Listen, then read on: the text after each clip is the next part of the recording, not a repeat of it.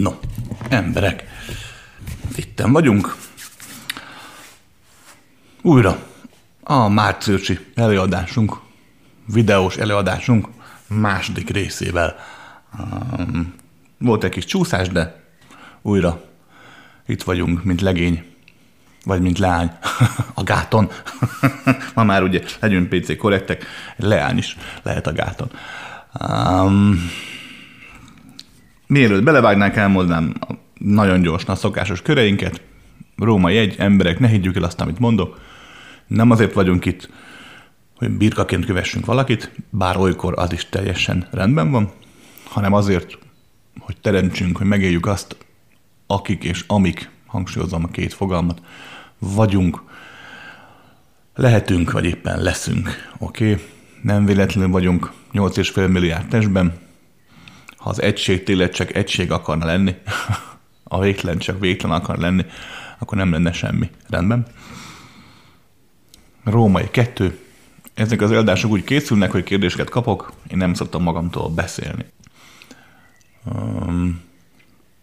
Épp ezért nincs semmilyen szándékom, se jó, se rossz. Egyszerűen csak válaszolok, mint egy beszélő könyv. Oké. Gyakran kérdezik, hogy miért nem lehet kommentelni a csatornán. Pont azért, mert ez nem egy ilyen beszélgetős dolognak szánom, hanem inkább egy ilyen könyvtár jellegűnek. Beülsz, és a könyvtárban amúgy csöndbe vagy. És olvasol, vagy hallgatsz, oké, és gondolkozol utána szabadon. És utána több és több és több leszel. Rendben van. Igyekszem épp ezért egyszerűen, nagyjából követhetően megfogalmaz dolgokat. Idegen szavak és egyéb nyalánkságok nélkül, nem mindig sikerül, de próbálom. Oké, és Római 3, mi ezt egészet ingyen csináljuk, ezért nincsen csatornaépítés, nincsen reklám. Volt, aki most jelezte, hogy neki volt reklám a felvétel alatt a YouTube-on, utána néztünk, hát kiderült végsősoron, hogy hiába akarjuk mi azt, ne legyen reklám, a YouTube algoritmus az eldönti magától, hogy mégiscsak lesz. Úgyhogy pont beleesel, hát akkor megesik, de összességében nincs reklám. Ha nem tetszik, akkor ma már számtalan lehetőség arra, hogy védekezz különböző programokkal, szoftverekkel, letiltod a reklámot, azt jó napot. De készre tudtál ilyen felületekre is, ilyen podcast jellegű felületekre is felvételeket, ahol tudtommal nincs reklám tényleg. De újra hangsúlyozom, mi nem azért csináljuk, hogy itt mindenféle szponzorált videókat és egyéb dolgokat tegyünk föl, és abból éljünk, nem ebből akarunk megélni, oké? És ennek rendben vannak jó páram, akik anyagilag szoktak minket támogatni. Nagyon szépen köszönjük. Krisztiánnak, Saroltának, Horsolyának, Blankának, Katalinnak és 3 hölgynek, Robertné, Endrénné és Zoltánné nevű hallgatónak, akiknek nem ismerem a leánykori nevét. Köszönjük, hogy mind a figyelmükkel, mind a pénzükkel, mind a bizalmukkal támogatják a munkásságunkat, és segítik mindannyiunkat, hogy itt lehessünk. Apropó segítség, folytatjuk az ételosztást, nagyon szépen köszönjük azoknak a támogatását is, akik vagy a pénzükkel, vagy a figyelmükkel segítik ezt a dolgot.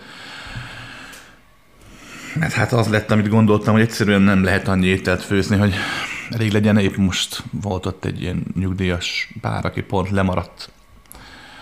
Nem volt már nekik, nem tudtunk adni, úgyhogy most abban maradtunk itt magunkon, meg hánytak vetettük a lehetőségeinket, hogy még többet fogunk, még több adagot fogunk majd főzni és osztani. Köszönjük szépen tényleg, akik segítenek ebben. Mert egyedül nem nagyon lehet haladni előre a világban. Kell a közösség. No. Jó sok kérdés van, vágjunk bele, oké? Kedves Krisz. A következő kapcsán szeretném a véleményedet kérni. Miért lehet így? Az elfogadás folyamat nálam elakad az ellenállás érzéssel, hogyha elfogadom, hogy van volt, akkor ez így érvényesíti azt. Például valaki megbántott, és ezt elfogadom, akkor ez így rendben volt. Hiába tudom adja, hogy a kettő nem függne össze, mivel a megbántás tényének elfogadása még nem jelenti azt, hogy az úgy rendben is volt, de az érzésben nem megy.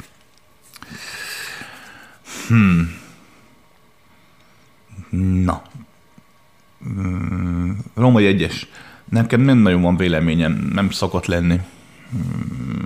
Látok valamit, vagy nem látok valamit, de amit látok, azt se tartom igazságnak. Épp ezért nem védem, és nem akarom megosztani másokkal, nem képviselem saját magamat azzal, ami kijön a számom, vagy amit leírok a kezemmel. Oké, és Római 2. Ugye írtad, az elfogadás folyamat nálam elakad azzal az ellenállás érzésre, hogyha elfogadom, hogy van volt, akkor ez így érvényesíti azt. Figyelj, az elfogadás nem szabad emberi elmével felfogni, mert akkor így jársz, amit leírtál, nagyon okosan, jól látod, hogy az elfogadás, amit elfogadásnak gondol az agyad, az nem jó. Meg az nem az. Mert hát erről van szó, az emberi elme számára az elfogadás felfoghatatlan, mivel ellentétes működési elvével, azzal ugyanis, ugye elme, ego, stb., hogy téged tartson életben, hogy az életedet, a te akaratod, vágyaid érvényesítésére élje. Végülis nézd meg, az ego, a személyiség, az ember, minten erről szól. Valaki túlzás viszi, azt mondod rá, hogy mohó, vagy kabzsi. Ha valaki nem eléggé foglalkozik így önmagával, akkor azt mondaná, hogy életképtelen, meg hogy nem tud kiállni magáért. Ugye ezt szokták mondani az olaszok, hogy nem elég tökös, hanem eléggé nagy hangon csapkod össze-vissza és érvényesíti a saját akaratát. Tehát az elmeszám az elfogadás ilyen téren felfoghatatlan, és általában egyfajta traumatizált állapotnak a jele. Annak elől, aki nem képes kiállni saját magáért. Az elfogadás akkor kell, fogalmazzunk így, amikor valaki ilyen spirituális, lelki-szellemi úton jár, vagy ki akar picit lépni, emelkedni ebből az egész anyagi, dimenzionális rendszerből.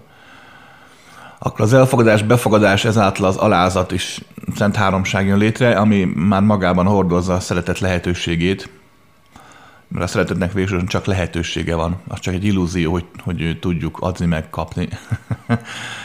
A lehetőségét tudjuk élni, a szeretet végtelen, nem lehet csak úgy adni, nem lehet csak úgy kapni, voltak épp meg csak adni és csak kapni lehet. Úszkálni lehet benne, hogy így fogalmazza. Tehát az elfogadás, befogadás jelentette, adta végtelen alázat az, ami kinyitja kapukat, lehetőségeket arra, hogy valaki elhagyhassa ezt a fizikai világot. De emberi elmével jól látod, az elfogadás ennyit jelent, hogy egyfajta folyamatos feszültséget ad, mintha kicsit keserű pirulát nyelni, hogy jó, hát oké, megbántottak, most nem tudok visszaütni, nem akarok visszaütni, nem vagyok képes, mert hatalmasabb nálam, stb., és akkor elfogadom, hogy ez a helyzet, és akkor lenyelem a békát.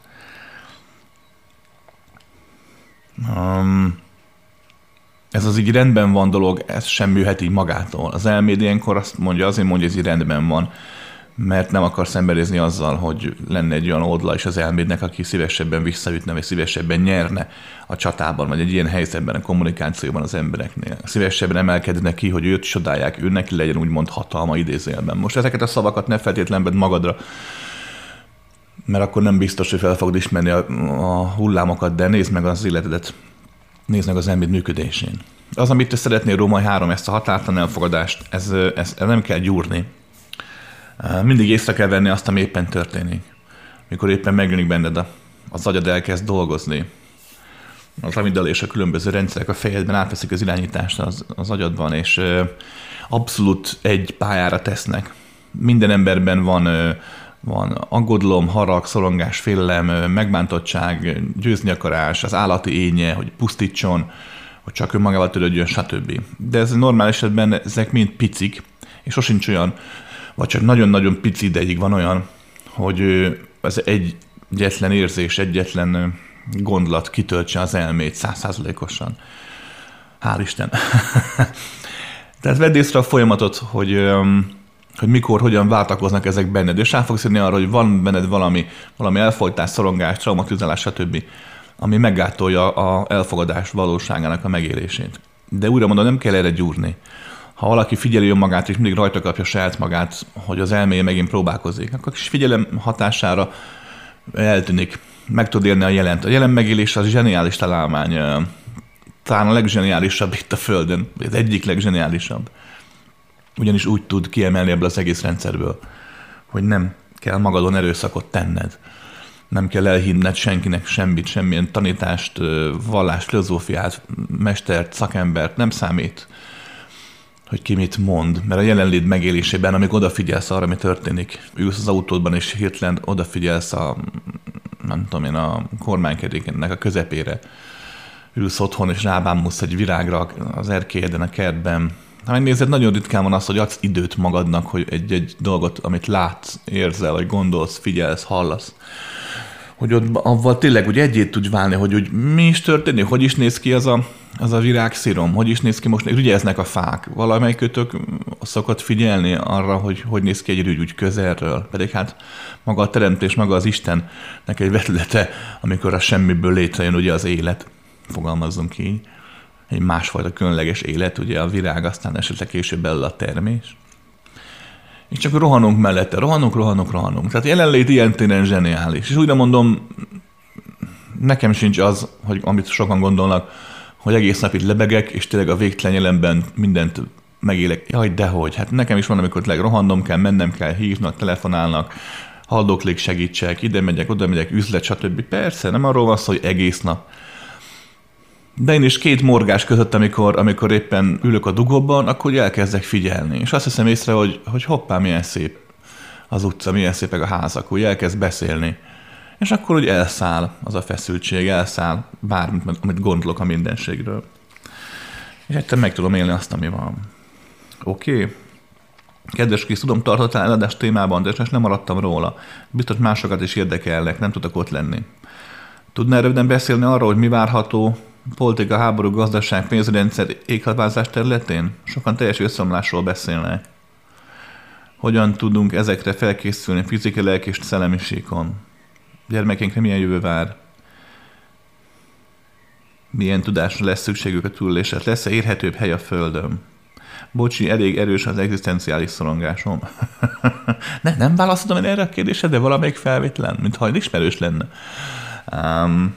De ha igen, akkor max elmondom egy más verzióban, más vetületében. Ugyanis a jövő nem fix. Nincs arról szó, hogy mindenek úgy kell megtörténni abból a látószögből, ahogyan én látom. Másrészt, ha úgy is történik, mivel csak az én látószögemről van szó, nagyon gyakran nem fogsz ráismerni a jövőre, amit mondtam, mert én egy bizonyos vetületét láttam bizonyos helyszínről, szemszögből, tudatosságból, még a jövő másik vetülete, ami szintén bekövetkezik, mondjuk a Föld torlán, azt meg most nem említem meg, mert pont nem arra figyeltem. Tehát ne vegyük túlságosan komolyan, jó, amit így fogok mondani. De nagyjából az van, amit már 20 éve mondogatok, amikor ilyen kérdést kapok, mert láthatóan az a jövő következik be, afelé haladunk. Az lesz, amit mondtam, hogy kialakul a két tömb. Hát nevezzük keletnek, nyugatnak, ez nem pontos, de nagyjából ez. Úgy lesz, ahogy mondtam, hogy itt háttérben megegyeznek, az Egyesült Államok megkapja Európát nagyjából, Észak-Amerikát, hát azt már végül is meg is kap, meg Kanada, azt csinálja, az Egyesült Államok van, meg Dél-Amerikát, ott gyarmatoskodhat, játszogathat. Még a keleti tömb megkapja Ázsiát és Afrikát valamilyen szinten, bár most próbálkozik az Egyesült Államok, de már elkésett az Afrikának a bekebrezésével. Itt azért lesznek még villongások, kisebb-nagyobb háborúk. Azt meg kell érteni, ha megfigyeled, hogy, és hát igen, erős beszéltünk, vagy 10 sok év leszlőtt, hogy bármilyen gazdasági szakember bármit is mondjon, mert ugye 1000 érvük lesz az ellen, amit most fogok mondani, papíron mindegyik érvük igaz is, de valóság egyszerű. Az Egyesült Államoknak a gazdasága az zéró, az mínusz. Hát folyamatos adósságot halmoz fel, és erre mondják most, hogy jó, de nem számíthat, ne számítanám. Volt, aki az Egyesült Államok nem csinál más, mint hogy életben maradjon, hogy neked eladja a jövőt. De ezt kifizeted, és akkor ő abból él. Gondolj bele, van egy család. Egy ország olyan, mint egy család. Na most, ha a család egy év alatt elkölt 100 millió forintot, mert abból élnek meg. De ha csak 30 milliót keresnek, akkor az nem jó, ugye? 70 milliót nekik kölcsönbe föl kell venni. És a következő évben is ez van, hogy megint 100 milliót tapsolnak el, ugye vissza is kell fizetni a kölcsönöket valamennyire, hát megint nem jó, akkor megint vesznek ugye 70 milliót. És így tovább, és tovább. Ez nem működik, ez a család néhány éven belül bedől. Jön a bank, jönnek a hitlezők, az uzsorások, és széttépik. Az Egyesült Államok azért nem dől be, mert neki van a legerősebb hadsereg a világon. Ilyen jönnek az uzsorások, puff, kapnak egy ijesztést a homlokukra egy nagy bottal, és akkor hazamennek, és elbenyelik, hogy a pénzüket nem kapják soha vissza. Most leegyszerűsítettem dolgokat, és újra mondom, én is értek a gazdasághoz egy picit, mert tanultam. Aki nálam jobban ért, az most fogja a fejét. De összességében erről van szó. Ez egy Államok gazdasága zéró, nincs mögötte más, csak az USA katonai ereje. És majd megtörtént az első kifizetés, tudtam, már meg is történt a kifizetés, ez nem biztos, de valószínűleg meg is történt, ugye, hogy valaki Kína úgy vett bizonyos arab országtól olajat, hogy yuanban fizetett érte, nem pedig dollárban, az nagyon komolyan meg fogja rengetni az államokat. Nem egyik napra másikra, de megfogja. Magyarán egyszerűen meg kell érteni, az Egyesült Államoknak háborúznia kell. Különben felgyorsul a lejtőn való lefele haladása. Magyarán újra az lesz, mint a régi képlet, hogyha valami baj van, akkor megindulnak a háború. Igen, beszéltünk el annak idején, de elmondtam újra, hogy ugye 3 gócpont lesz a háborúknak. Ugye az ukrán terület, a közel-kelet, és ugye a távol-kelet, ott a kínai, észak-koreai keleti tengerek környékén. Most 3-ból 2 már lett. Úgyhogy ez be fog következni. Hát hogyne. És hát legtöbb ország is előre menekült. Tehát a háború legtöbb ország számára üdvös. És tudom, az érdekes, hogy ugye van egy régi mondás, azt hiszem, talán Thomas Mann mondta, de emberben nem biztos, hogy akkor robbannak-e háborúk, amikor az emberek elfáradtak a béke terheitől. És ez amúgy igaz. Nagyon sok ember, főleg a fiatalok néznek meg, hát, hogy érnek le sorra, futószlagra az anarchisták. De ez mindig is így volt, ez nem egy modern termék. 100 évvel ezelőtt is mindig ez volt, hogy fölnövekedett a generáció, aki nem tud beletagozódni a hagyományban, mert valami nem megy neki, ugye hát mert fiatal, kéne még egy 20 évet öregednie hirtelen, hogy rájön arra, hogy nem is akkora baj, hogyha békés boldogság és nyugalom van. Mert ugye fiatal hajtja a vére, ott döblenek ormanok. Nagyon sok ember, nem csak fiatalok, idősebbek is belefáradnak abba, hogy az életben úgymond egy senkinek érzik magukat, akinek nincs jövője, nincs kilátása, csak bemegy, dolgozik, hazamegy, megissza a sörét és vége az életének, vagy neveli a gyereket és vége az életének. Pontosan tudja, hogy nem fog előrébb jutni soha, mert egyszerűen egy fogaskerék a rendszerben. Ráadásul felemeli a hangját, még órára is koppintanak, nem szólhat be a főnökének, mert azonnal kirúgják és sorolhatnám. Az én emberek gondolják be, amikor hirtelen háború van. Hát egy géppisztolyt a nyakában, és megy az utcán, és mindenki, aki lenézte, már fél tőle. És párhova megy, mindok kap egy kis kaját, mindől eljátszák, amennyire szeretik azt, akit korábban, akin átnéztek, aki korábban küzdött a hiteléért, most nem kell küzdenie semmiért. Kimegy a frontra, leül hátra a sarokba, eszegeti egy kis konzervét, néha puffogtat 2, hát hogyne, vannak bajtársak, valakikre számíthat. Tehát nagyon sok embernek egy ilyen háborús helyzet, ami pláne, hogyha globális lesz majd. Nagyon sok embernek ez valahol üdvös. Az ego furán működik. Úgyhogy ez persze várható, hogy ez a folyamat eszkalálódni fog. Dolgozzunk rajta, hogy ne így legyen, de most úgy látszik, hogy így lesz. Ilyet nem látok még mindig reálisnak a jövőben, hogy holnap után az oroszok is kilövik maguk 1800 atombombáját, meg az amerikaiak maguk 1200-t, meg a kínaiak maguk 600-at, és akkor eltűnik a világ. Én nem látok, de azt már mondtam pár évvel ezelőtt is, hogy láttam igenis itt Európában is olyan robbanásokat így a jövőben, amelyek hát ilyen gombafelhő jellege volt. Tehát, hogy várható azért itt-ottam ott, mert igenis át fognak rendezni a dolgok. És még ebben megjegyzem, jobban is járunk, ugyanis ha megnézed a világot, mindig akkor volt nagy baj, amikor egypólusú lett, tehát amikor a hatalom egy nemzet, egy ország, egy csoportosulás kezébe került. Amíg 2 vagy 3 volt a világon, addig jobban kiegyensúlyozták, jobban féltek egymástól, nem lehetett mindig mindent megcsinálni. Azért, amikor volt ugye a keleti meg a nyugati blokk a rendszerváltás előtt, az átkosban, ugye a 2 nagy piac, a nyugati, meg a KGST, meg egyáltalán, meg ugye a Varsói Szerződés, meg a NATO, tehát voltak határok, nem lehetett mindent megtenni. Ma ugye megnézed, a nyugat egyszerűen olyan dolgokat próbál ráállítani mindenkire, ami nem kell az embereknek. A kelet ugyanezt csinálja. ők is próbálkoznak. És maguk territóriumán megy is, és most azon megy a harc, hogy ki tudja kiterjeszteni nagyobbra a területeit, az érdekszféráit.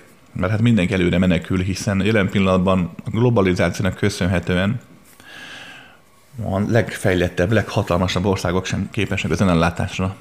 És a leendő háborús ellenfeleik ipara és egyéb kereskedelme annyira összeköti őket, hogy ha holnap után egymásra kezdnek háborúzni, mind a két fél valamilyen szinten lábból lő magát. Hát itt van az a paradox helyzet, háborúzni kell, mert előre menekül mindenki, de ha elkezdem, akkor nagyon-nagyon nagy bajok lesznek otthon, amit nem biztos, hogy el fog viselni a társadalom. Tehát valahogy a társadalmat föl kell készíteni, elő kell venni újra láthatóan bejött a nacionalizmust, mert nézd meg, ugye az ukrán-orosz helyzet ezt abszolút jól prezentálja, és megfigyeled azok az országok, amelyek korábban próbáltak abszolút nem nacionalisták lenni, vagy épp leépült náluk ez a nemzeti hírület, veszik elő újra. Hát nézd meg Kínát, hát nem jönnek el a hírek, de nekem vannak kint ismerősök, mondják, hogy egyszerűen egyre jobban veszi elő az állam, a párt, és ezáltal ugye a kinti média, mert nem nagyon van ott ellenzék, ami van, az megtűrt ellenzék, és hagyják, hogy legyen, de mindig tudják, hogy meddig lehet, mit merre lehet menni. Veszik elő az ilyen nacionalista jelszavakat, és inkább tűzlik fel a népet. Az Egyesült Államok is elkezdte a figyelet a beszédeiket, tehát eddig pont nem foglalkoztak le, most megint kezdték elővenni, miközben szétszakad az ország. Mégis próbálják újra fejleszteni ezt a nagy amerikai nagy hagyományt, a nagy amerikai nagy szentséget. Tehát minden országban ez tűnik elő, hogy látják a példát, hogy igenis, amikor kitört az orosz-ukrán háború, akkor az ukránok elkezdtek ellenállni, és harcolnak az oroszok ellen, miközben mindenki tudja, hogy abszolút semmi esélyük. Még ez alatt nyugaton, Németországban hirtelen a katonák 20%-a letette a fegyvert, mert rájött, hogy úristen, hát háborúzni kell. Pedig ott béke van, de már előre gondolkodnak, és már most kiléptek a szolgálatból. Tehát, hogy változik a világ. Na. Gazdaságilag is össze fognak mosódni a határok. Újra mondom, sokszor elmondtam, és ez sem megy be legtöbb gazdasággal foglalkozó embernek a fejébe, mert nem akarja meglátni az igazságot. Mert papíron más mutatnak a dolgok, de a valóság egyszerű. Tegyük föl, ahhoz, hogy egy népcsoport éljen, hogy stabilan túléljen, mondjuk arra szükség van hármas számú termelékenységre. Annyit ki tudunk termelni a földből, 3 egységnyi energiát, amit jelenti az életet, az italt, a vizet, a ruhát, a nyersanyagokat, 3. És ez elég ahhoz, hogy éljünk. Mondjuk úgy nagyjából, mint 1500-ban. Tegyük föl, hogy éljünk. Ha többet akarunk, akkor többet kell termelnünk. 4, 5, 6, 8, 10. Tehát nem tudunk többet termelni, mert a mi földünk, a mi területünk, a mi emberanyagunk erre képes. Tehát el kell venni mástól. Ez lehet kereskedelem útján, ha van, ha nem tudunk kereskedni, meg ha nem akarunk, akkor ugye bevonulunk és hadsereggel elvesszük. Nagyjából ennyi történik. Európa, nyugat, 60-as évek, 70-es évek, hát milyen hihetetlen kontraszt volt, ugye a fejlett országok, nevezzük így, tehát Nyugat-Európa, az Egyesült Államok, Kanada, Skandináv államok, Ausztrália, Japán. Hát nézd meg, hogy éltek a 70-es években, mintha a másik bolygón éltek volna, Afrikához, Ázsiához képest, Kínához. Kína a 60-as években hát egy erős középkori ország volt, most persze kicsit túlzok, de összességében de. De hát a belső Kína, a belső Ázsia, az ma is ökrösszekerek járnak, és stb. Vagy Afrika, hát, vagy Dél-Amerika. Tehát volt a világban ugye egy kultúrkör, ez az angolszász kultúrkör, aki akkora maga néhány 100 millió emberével elképesztően jól élt. Azért, hogy a maradék néhány milliárd meg ne élhessen jól, hát persze. Na ez megváltozni látszik, próbálkozni, megváltozni látszani ez a folyamat. Magyarán, hogy ilyen szépen fogalmazzak, hát bizony ez lesz, hogy nem lehet már úgy kirabolni a világot, pontosabban ki lehet, de most már nem az lesz, hogy hozzád fog eljutni, mint keresztény, angolszász, demokratikus, közép-európai, nem tudom milyen kultúra vagy, hanem már nem fog eljutni. Magyarán nehezebb lesz az élet. Hát láttad most. Nekem volt kint ismerősöm, kint Brüsszelben ültek, nem tudom milyen székházban, és éppen tárgyalták azt, hogy mennyire sikeresek a szankciók Oroszország ellen, és ott ültek 15 fokban, nagykabátban, sapkában. Hogy ez akkora siker, és ott... És senki nem mert röhögni. Mert látod, milyen ciki lenne. Tehát így, valóban ilyenek lesznek, hogy bizony-bizony, amit megszoktunk kényelmes nyugodt életünknek, az megváltozik. De ha belegondolsz, ez egy illúzió élet volt itt nyugaton. Hát a világ minden pontján más a helyzet.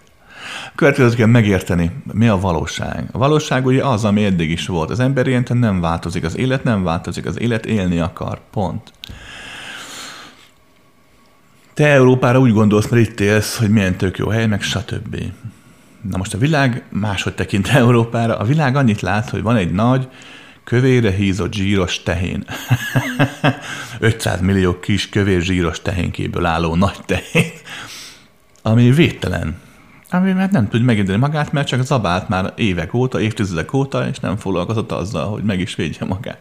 Itt van egy nagy, kövér zsíros tehén, és kétféle világfelfogás van a világban. Az egyik az, hogy ez tehenet csak fejje, nem öli meg, mert csak fejegetni akarja, mondjuk amit az Egyesült Államok csinál, vagy Kína is próbál, vagy Oroszország is csinálgatott eddig, csak hát nem annyira hagyták neki. Illetve van a másik felfogás, akik azt mondják, hogy fejni a fenét, berohanok, elvágom a torkát, felzabálom és boldog leszek. Ugye ezek ugye a keleti szélsőségesebb felfogású hozzáállások, afrikai szélsőséges hozzáállás, stb. Tehát nagyjából te itt most európaiként ennyi vagy a világ szemében, nem az, ami 100 évvel ezelőtt volt, ugye az angol fehér ember, aki megjelent a világ minden pontján, és hát jövő volt az egész világ. És valóban nem arról volt szó, hogy csak elnyomták a gyarmatokon élőket, hanem tényleg a gyarmatokon élők azt látták, hogy úristen, itt van a fehér ember, milyen technikával, milyen fejlettsége, mennyi pénzzel, és akartak a helyiek nagyon sokszor, akartak olyanok lenni, mint amilyen a bevonulóra gyarmatostól fehér ember volt. Tehát nem csak ellenálltak ennek és lázadtak, mert persze az is volt, de bennük volt egy másik vágy is, hogy hú, azért jó lenne így élni, ahogy ez a disznó angol száz gyarmatosító él. És ennek így nem jött be. És azért azt meg kell érteni, hogy keleten is, például Kínában is, de Indiában, Afrikában azért nagyon komoly harag, elfojtott düh, fortyog a mélyben az emberek lelkében, mert azért ott több 100 év szenvedést és nyomort kaptak ugye a gyarmatosítás évei alatt. És újra mondom, itt nem arról van szó, hogy minden fejét bűnös volt a fenéke. Hát nem, most gondolkod logikusan, hogy tudott elfoglalni 20 000 angol katona egy egész világot? Hát sehogy. Bevonultak egy országba, ott volt 10 kiskirály, egyet kiválasztottak, azt elkezdték támogatni, és hagyták, hogy az egy elpusztítsa az összes többit. Tehát, hogy nem arról volt itt szó, hogy itt minden indiai, kínai, meg afrikai szent volt, akit a gonosz fejrek elnyomtak. Jaj, te hogy! De tény, hogy bizony elképesztő brutális dolgokat is műveltek, ugye hát a belgák Belga-Kongóba, te jó Isten, hát el sem mondom, mert lees a székről. Mert hihetetlen kegyetlenséget művelt a belga, mit tudom én, hercegi család, mikor fogta magát, és kimosolták magukat a szép frakokban, zsakettekben, majd aztán fölültek a repülőre, és lementek Afrikába, és a legvadabb horrorfilmet sem tudnád übereltetni azzal, amit ezek ott műveltek, a szép, tisztességes, elegáns urak. Borzasztó, tehát tényleg borzasztó dolgokat műveltek, úgyhogy nincs ilyen téren béke a világban. És darabig nem is lesz, mert az emberi elme nem alkalmas rá. Oké, ezt el kell fogadni. Teljes összeomlás olyan szinten nem valószínű, hogy minden összeomlik, de lehetnek olyan események, igen, mikor azt fogod megélni, hogy úristen, összeomlás van. Minden összeomlik. Nos, nagyon könnyű pánikolni, hisz mindenki tudja, hogy az életének, ha nézed itt a nyugaton, vagy a fejlett társadalmakban az emberek 99,9%-a nem ura a saját életének. Tehát nem tudunk, és én is ide tartozom, nem tudunk önellátóan létezni. Egyszerűen tudjuk, hogy függünk az áramtól, az államtól, a kereskedelemtől, a kínaiaktól, ugye, az olcsó áruktól. Függünk a közértől. Többségünk azért tud enni, mert lemegy a közértbe. Ugye hát az még kell, oda vigyék az árut. Hát bármikor megakad egy szállítási lánc, nincs étel. Szóval egy normál ember tudja, hogy voltak éppen az élete nem áll másból, mint függőségek sorozatából. Egy olyan esemény lánc tart minket életben, amire nincs befolyásunk. Magyarán egy eseményláncnak a csak egyik szeme megsérül tartósanban, már megélheted majd azt, hogy Úristen, teljes összeomlás van. Persze nincs teljes összeomlás, de akkor is érezhető majd úgy. Hát hogyne ezek, talán a társadalom befeszül, ezekkel számolni kell. Hát a gyerekekre milyen jövő vár? Hát figyelj, de más. Valószínűleg a technikai fejlődés ki fog tartani, és na, a technikai fejlődés, mint olyan, mint minden, abszolút semleges. Jelen pillanatban olyan erők irányítják, ugye ezek a gazdasági tényezők, akik ugye ennek a haszonon kívül, tehát csak a haszon, meg a profit, azon kívül semmi más nem számít. Hogy feltehetőleg egyrészt technológia felemeli majd a következő generációkat, másrészt meg el is fogja nyomni. Úgyhogy erre fel kell készülni a gyerekeknek, hogy bizony más világ lesz, mint amikor ő fel fog nőni. Mire ő fel fog nőni egész pontosan. Lesznek előnye is, de nagyon sok lesz a hátránya. Még jobban el fog szakadni az ember az élettől, feltétlenül. A gyerekek is. Hát milyen szakma kell? Szerintem, hogy minél szélesebb tudással tud felvértezni a gyereket, annál nagyobb lesznek az esély arra, hogy boldogjon az életben. Igenis kell az elmélet, kell az IT, kell az intelligens, okosságos, tőzsdés dolgok is, és kell leginkább a kétkezi dolgok, hogy tudja, hogyan kell tényleg növényekkel, állatokkal dolgozni, hogy igenis tudjon bármikor jól essen neki az, hogy most akkor ő maga megcsinál otthon valamit. Tehát ne essen kétségbe attól, hogy Úristen, eltűnt az internet, most mi lesz? Nem tudok Facebookozni 3 percig. Vagy Instagramozni, nem tudom, TikTok, vagy mi éppen a mai menőség, de hangsúlyozom, ezeket is ismernie kell a kölöknek. Tehát én nem vagyok a híve annak, hogy a gyereket el kell zárni ezen közösségi médiától, meg a világtól. Hát nem tud elzárni. De hogyha foglalkozol vele, akkor tudsz neki adni más értékeket, más tartalmat is, csak hát ott kell vele lenni, ami nem könnyű a mai világban, tényleg mikor sokan 2-3 műszakban dolgoznak. Nem könnyű ott lenni a gyerekkel, és állandóan tényleg figyelni rá, és beszélni vele, és tágítani a tudatát, nem csak hagyni, hogy a közösségi média tágítsa. Ne pánikolj, az egzisztenciális szorongást engedd el. Miért? Mi történhet legrosszabb esetben? Hát meghalsz. Na és akkor mi van? Fogod magad, és élsz boldogan tovább testékül. Hát nagyjából ennyi.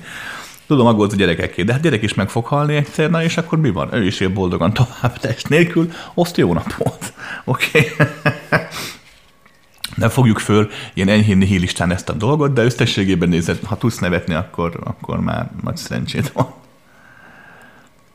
Kedves Krisz, sokszor azt gondolom, hogy egyszerű lenne az életem, hogy felszabadítóbb érzés lenne mindig igazat mondani. Másrészt viszont helyén valóban lehetséges ebben a világban mindig mindenkinek igazat mondani.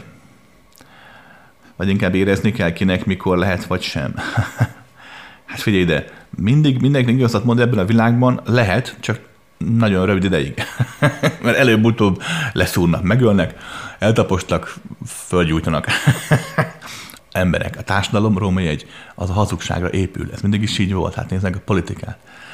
Nézd meg a kapcsolódást az emberekkel, ismerősök, munkahelyen, barátok, hát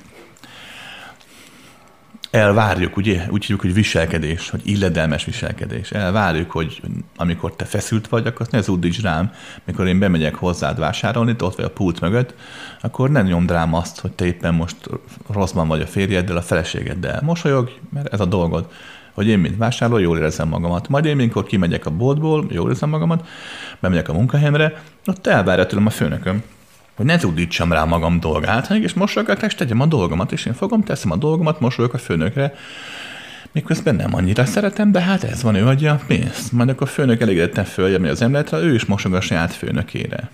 Neki is el kell ezt. Mondjuk, a saját főnök hazamegy, akkor ott lesz az asszony, vagy az anyós, aki szintén elvárja, hogy fiam, hát viselkedj, hát hagyd a munkádat a munkahelyeden, hazajöttél, akkor legyél boldog, mosolyog, és neveld a gyereket, és szeress engem.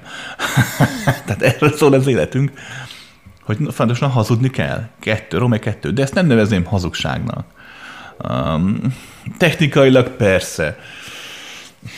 Hát ugye most de facto de jó, de hát tényleg most gyakorlatilag jogilag mi a hazugság, ez teljesen más.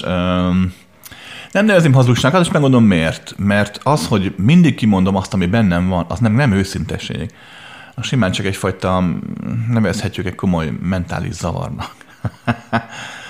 Ugyanis az, ami bennem van, az nem igaz. azért mert bennem van, hát gondolkodj már, hát másodperceként hány millió gondolat fut végig az agyadban. Tudsz egy-kettőről, azt kimondod, akkor őszinte vagy? Hát nem. Tehát itt is szerintem a középút az, ami javasolt. Az, amit te is mondasz, hogy igenis oda kell figyelni, mikor kinek mit lehet mondani. Római 3. A tudosság egy fokán, ez látni fogod, hogy most tényleg ott van valaki X traumával, mert fogod látni. Teljesen felesleges a képébe vágni. Még akkor is sokszor, hogyha ő kér erre, hogy de igenis mondd meg, mert el tudom viselni. Ez a klasszikus. Mondd meg, hogy tudnom kell az igazat, elviselem. Tehát honnan tudnád könyörögni, hogy elviseled, mikor nem tudod, hogy mit kéne elviselned? Tehát az emberi elme nagyon érdekes játszmákat játszik így az emberrel. Legtöbb ember észre sem veszi, hogy egy ilyen kesztyűbáb a saját egója sok ujjú kezén. Úgyhogy így. Én azt csinálom, amit te csinálsz. Hogy igenis... És például nem szoktam hazudni, nagyon ritkán hazudok. Nem nagyon, nagyon ritkán tényleg. Amikor tényleg az van, hogy szándékosan hazudok. Ugye itt ugye a szándékosan mit jelent, hogy van szándék. Magyarán azért hazudok, azért mondok tudomásom szerint is nem igazat, mert van ugye mögött egy érdekem. Ilyen nekem nagyon ritkán van. De én nem nagyon szoktam megmondani az embereknek az igazságot sem. Tehát tényleg, ha valakivel beszélgetek, eldumálodok veletleg a fociról, vagy a híradóról, vagy akármiről, és hiába látom eközben azt, hogy 3000 éven keresztül milyen traumákat okozott magának, és hogy így a karma, meg így, meg amúgy, meg nem mond, eszembe nem jut elmondani. Mert hát nem kérdezi. Meg hát a kérdezi is feltetleg akkor sem, az elme nincs ráállva erre, hogy az igazságot igazából meglássa. Római legyen mondjuk 4. Ha valaki nagyon kérdezi, akkor persze mondd el neki. De ehhez amúgy az kell, hogy érződjön rajtad, hogy látod az igazad, vagy hogy éled az igazad. Mindegy, hogy ők ezt hogy fogják. És akkor kérdezni fognak. Olyankor el lehet kezdeni az igaz mondást. Valahol itt már te felelősséged eldönteni, hogy mennyi igazat mondasz, és mennyit nem. Következőt vettem észre, így a hosszas megváltói szakmám alatt. Hát bárkinek bármit mondhatsz, úgyis az lesz, amit számára lesz. Tehát amit benne zajlik végre a folyamat, benne zajolik végre a felfogás, a megértés, megélés folyamata. Magyarán teljesen öt, hogy mit mondasz. Tudom, ebben nagyon sokan nem hisznek meg, ugye akkor felesleges, hogy itt segítek az embereket. Nem mondtam, hogy felesleges, tök jó, hogy segítesz. De összességében az, hogy valakinek kinyílik a szeme önmagára, az ő folyamata benne zajlik. Ja. De egyértelmű, hogy persze jó, hogyha hall téged, vagy hall másokat. És itt jön a következő, azt vettem észre, hogy a néhány év alatt, amit ezzel foglalkozom, hogy az igazság fontos, de gyakran nem igazat kell mondani, hanem az igazság érzetét kell előhozni a másikban. Én gyakran csinálom azt, hogy nem én mondom ki azt valakinek, hogy mi a baj, hanem rávezdem arra, hogy rájöjjön, hogy jé, tényleg. És olykor megesik, hogy ehhez hazudnom kell. Tudatosan, de azt nem nevezem hazugságnak, egyszerűen csak beleütök egy szöget a deszkába, és akkor hagyom, hogy az a nő elkezdjen haladni, mászni, és el fog jutni előbb a saját céljai felé. Kiúszkodja a saját szögegeit, kiúszkodja az én általam bevert szögeket, ugye rájön, hogy a hatások nem múlnak el, tovább fejlődik, változik, és egyszer csak eltűnik a deszka is, és ott áll a végtelenben. Pontosabban nem áll, hanem nem is tudom, mit csinál, bármit csinált. Oké. Okay. Bíz magadban, és meglátod, hogy haladnak a dolgok. Oké? Okay. Szia Krisztián, jól tettem, hogy adáson azt mondtad, hogy az érzelmi intelligencia adott, nem növelhető, tudatosdással változhat egy kicsit. Mitől függ ki, milyen érzékeny?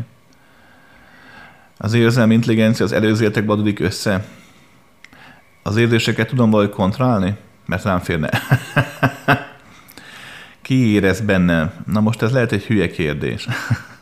És eleve elrendeltettek a nagy dolgok. Minden megvan a maga ideje, akkor miért dokin különböző technikákkal teremteni?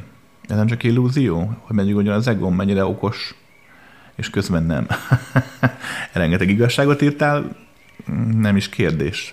Csak az igazság, tudjátok, mindig egy adott rendszeren belüli adott állapot. Ahogyan nézzük, hogy fel tudjuk fogni. Persze. Az érzelmi intelligencia nem vagy nagyon kicsit változhatható. Ez igaz? Az érzelmi intelligencia most hülye hangzik, de valamilyen szinten született adottság. Bár ezen vitatkozik ma a tudomány, de a többség azt mondja, amit én, hogy odafigyeléssel, pláne ha az egyén felnőttként rájön arra, hogy az érzelmi intelligencia az nagyjából egyenlő egy Mojrágt a lámpaernyővel, lámpaernyőjével. Ismerek ilyen embert, aki abszolút jó ember, abszolút tényleg egy segítőkész, bátor, te vagy aranyos, kedves, ott mindent megtesz érted. De olyan mondatokat szokott elsütni így a semmibe, olyanokkal szembe, akiket tényleg tudom, hogy szeret, egyszerűen nem fogja föl, hogy mit mond, hogy mindenki mi hatásra. Az érzem intelligenciáját tényleg, hát közel zéró. Hogyha erre az egyen rájön, akkor felnőttként ezen valamilyen szinten változtathat, de úgy vettem észre, hogy a változás leginkább csak a tisztes próbálkozás, magyar eljátsza, és tényleg te azt fogod megélni rajta, benne, vele kapcsolatosan, hogy hát fejlődik, de összességében nem érzi azokat a finomságokat. Nagyon sokan mondják, hogy valaki jó emberismerő. Ez nagyjából azt jelenti, hogy a másik mozdulataiból, hangjából tudja, érzi a diszharmóniát, meg a harmóniát. Magyarán érzi, hogy valaki sumákol, valaki meg nem. Aki tudatosodik, az még érzékenyebb lesz, tehát érzelmi intelligencia még erősebb lesz, még empatikusabb lesz. Ő már azért mikroráncokból is tud olvasni. Én gyakran mondok olyan dolgokat, amit nem tudhatok, és akkor mindig azt hiszik, hogy megláttam. Nem, és gyakran elmondom, hogy jaj, de hogy láttam. Egyszerűen csak 3-4 milliméterre kezd moccant, itt tudtam ott egy rántad, és abban egyszerűen számomra el tudta olvasni az agyam, hogy ez mit jelent. Sokszor ez tényleg csodának tűnt, de alapvetően nem. Csak egyszerűen az érzékenységem okán ez megvan. Aztán persze tényleg van, amikor ezt meg tudom csinálni, akkor is, hogy valakit nem látok. Vagy csak kapok egy fotót, és meg tudom mondani éppen, hol ül, mit csinál. De ez már egy még korlátlanabb állapota az érzelmi intelligenciának. De ez sem megy mindig, én sem vagyok egy olyan korlátlan állapotban mindig, hogy tényleg ezt hazudnék, ha azt mondanám, hogy ez így van. Még nem is rá szükség ebben a világban. Úgyhogy oké, ez valóban itt írtál, az így van. Mitől függ ki, milyen érzéke, előzéletek-e?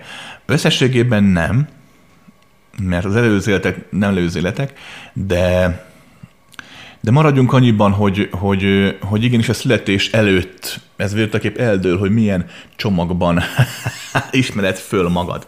Van választás lehetőség, tehát nem csak sorszerűség van, de azért fogalmazzunk úgy, hogy akit te itt most emberként, lélekként ismersz, akit te itt most azt mondod, hogy ez vagyok én, test, lélek, szellem, mindegy, hogyan fogalmazod?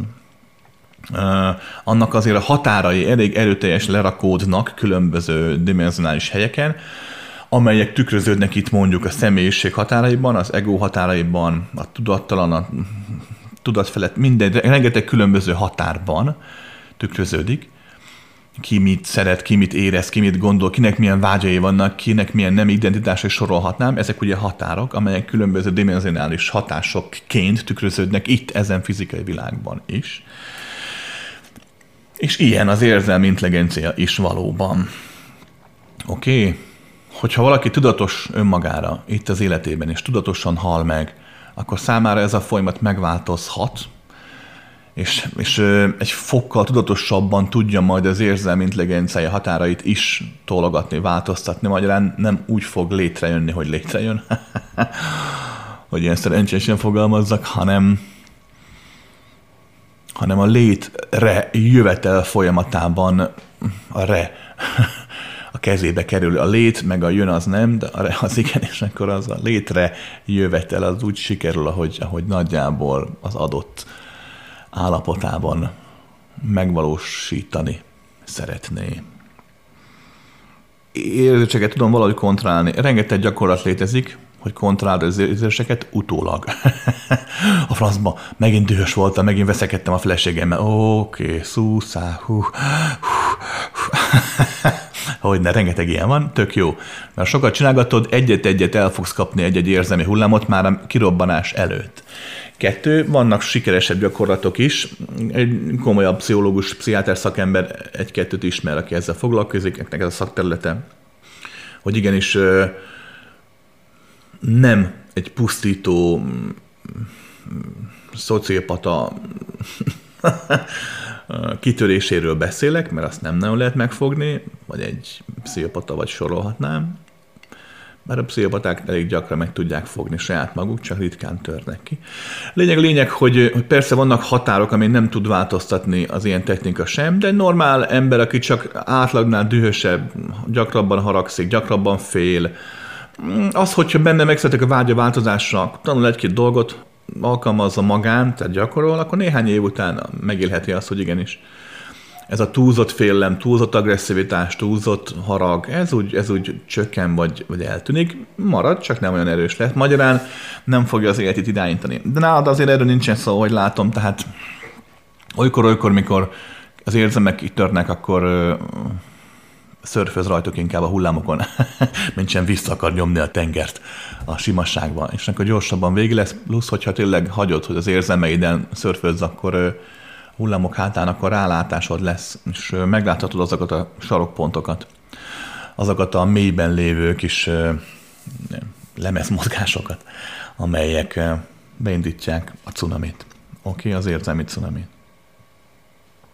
Ha elrendeltetek a nagy dolgok, és minden megvan maga ideje, akkor miért tudok én különböző technikákkal teremteni? Roppant egyszerű. Nincs eleve elrendeltetve nagy dolog. Minden van. Ezáltal nincsen semmi sem. Oké?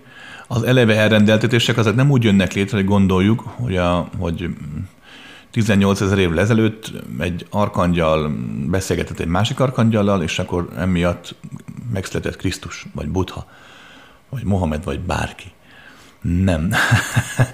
Nem így vannak a dolgok eleve elrendelve. Nincs eleve elrendeltetés, minden létezik.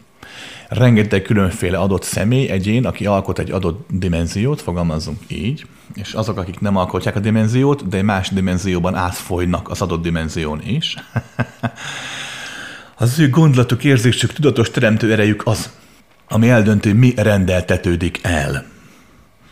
Mivel láthat ellenére az összes létező egy, aki benne van ebben az egészben, az egyenrangú, ezért van, amikor te akaratlan elég ahhoz, hogy a körülötted lévőknek az életét akár megváltoztasd markánsan, és létrehoz valamit. Valamikor megint többiekkel együtt kell cselekedni, ahhoz teremted ahhoz, hogy létrejön a teremtésed. Nem számít különben, vagy egyszerűen beszélek róla, vagy elmagyarázom.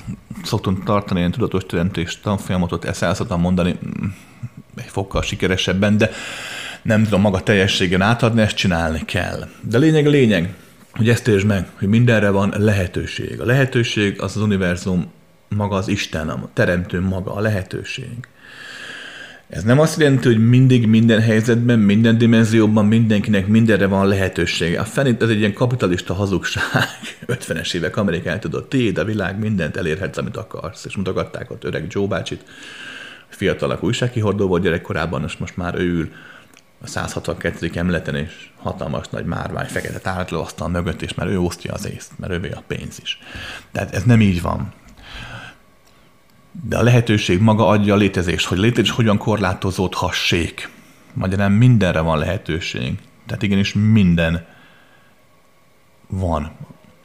De hogy az elrendeltetése hogyan jön létre, az már minden helyzetben adott. Oké?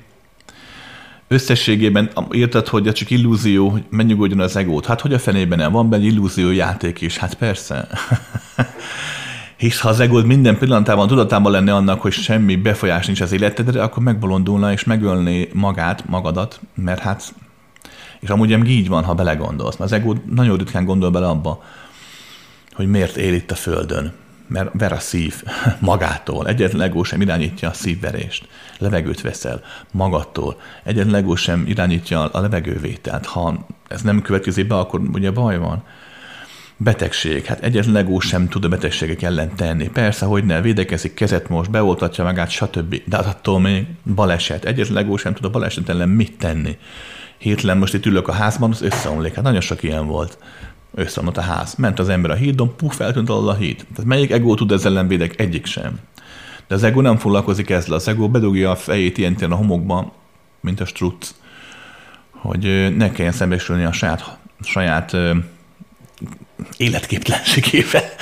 Hogy igenis az, hogy létezik, az egy olyan kegyelem, egy olyan energia, egy olyan lehetőség, ami nincs az irányítása alatt. Hát hogyne.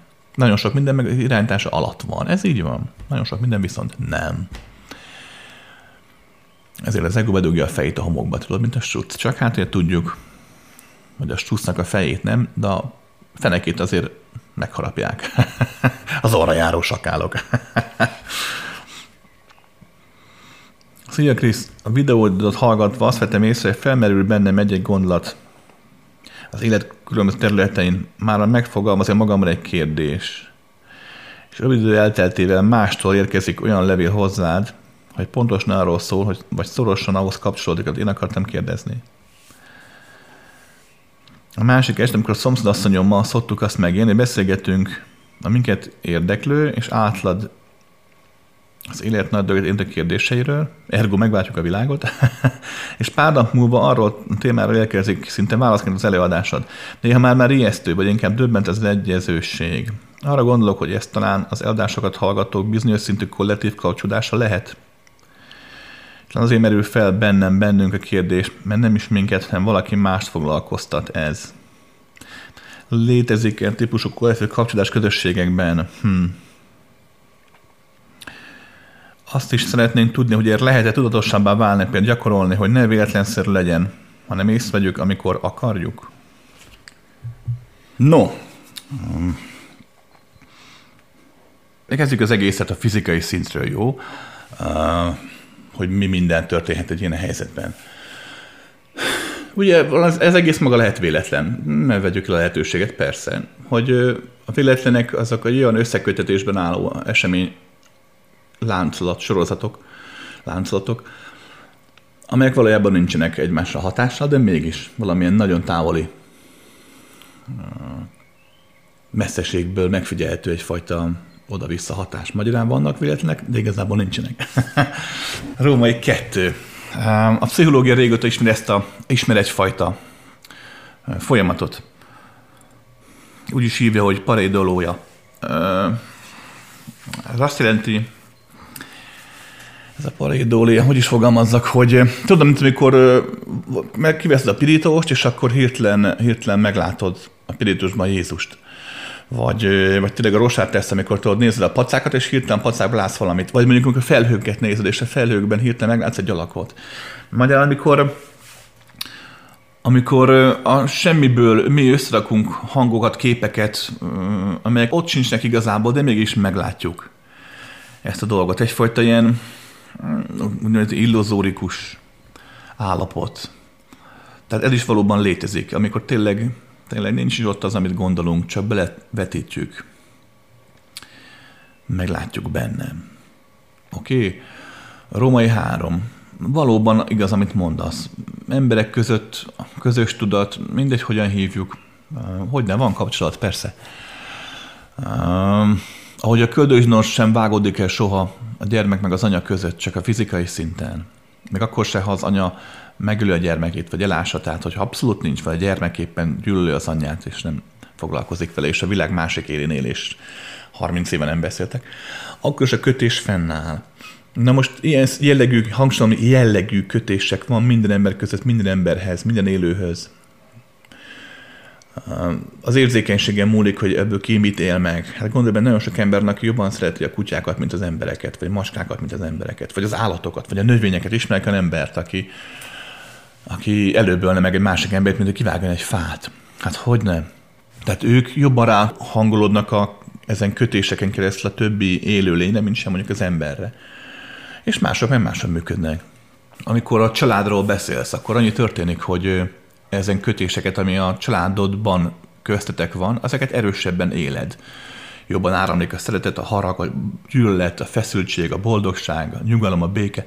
Tehát minden jobban áramlik ezen szálak és ezen családtagok között, mint sem mindenki mással. Tehát nagyjából ennyi a történet. Hogy valaki elég érzékeny, mint te meg a szomszédasszonyod, akkor igenis ráéreztetek arra mondjuk, hogy mit fogok mondani én, hogyne. Hát persze, hisz a térben, időben gyakran már egy héttel korábban eldől, mint amikor kikerül. Hát valamikor megcsöttelek 2 órával, korábban ilyen nem számít a tér meg az idő. Hogyne, persze. És hát római nem tudom, legyen 3-4, már 4 azt hiszem. Igen, ez működik közösségben is, hát hogy a fenében-e? A közösségeket általában, ha leszámítjuk az egójátokat, a félelmet, a szorongást, a kapzsiságot, a hatalomvágyat és ezeket, a közösséget általában a közös rezgés tartja össze, hát közösségben a nevében. Maga a szekta szó is amúgy ezt jelenti, egy olyan közösséget jelent, amelyiknek minden tagját egy azon dolog érdekli. Tehát maga a szekta, mint olyan, semmi rossz nem volt soha, csak amik egyszerűen nem kapott egy ilyen pejoratív hangzást, tehát egy ilyen kicsit negatív hangzást. Tehát maga egy közösségben persze, ez abszolút természetes, hogy olyan dolgot is megél valaki, aki téged akár nem is ismer, nem is látott a fizikai szinten, vagy látott mondjuk egyszer egy előadáson, hogy hogyne, hogy álmatokban oda-vissza mennek a folyamatok, a cserélődnek az ingerek, az érzák, gondlatok, és ami benne megfogalmazódik, az volt, aki belőle jött és fordítva. Hogyne, hát ez teljesen normális. Ezt már a kvantumfizika okán már tudomány sem cáfolja, csak nem akarja elhinni. Mert egy neurológusnak, egy agykutatónak nem könnyű azt felfogni, hogy az agy mint olyan messzebbre mutat a koponyánál, hogy igenis nem csak az agy, amit a tekervények adta zsírhalmaz, velőhalmaz, hanem annál sokkal-sokkal több. Ezt nem könnyű elfogadni annak, aki tényleg az életét rászánta egy bizonyos kutatásra, és tényleg okokozati elven logikusan próbálja feltérképezni az agy működését, sokszor ráadásul sikeresen és igazság szerint haladva, hogy nem. Úgyhogy igen, ez megesik. Hogy tudatosabbá? Szerintem nagyon nem lehet tudatosabbá tenni. Következőt kell megérteni. Gyakran elmondom újra. Emberek, az, hogy mondjuk én itt vagyok, és jár a szám. Pláne így, hogy válaszolok a kérdéseitekre. Pláne úgy, hogy olyan kérdésre is válaszolok, amit ugye fel sem teszel. De ez nem azt jelenti, hogy ez így van rendben, hogy ez így jó. Ez azt jelenti, hogy ez most így jó. Hogy ez most így rendben való. De hát egyértelmű, hogy néhány hét hónap után, évek után, nem tudom kinek mennyi, oda el kell jutnod, hogy a kérdést magadnak teszed föl, és magadnak válaszolod meg.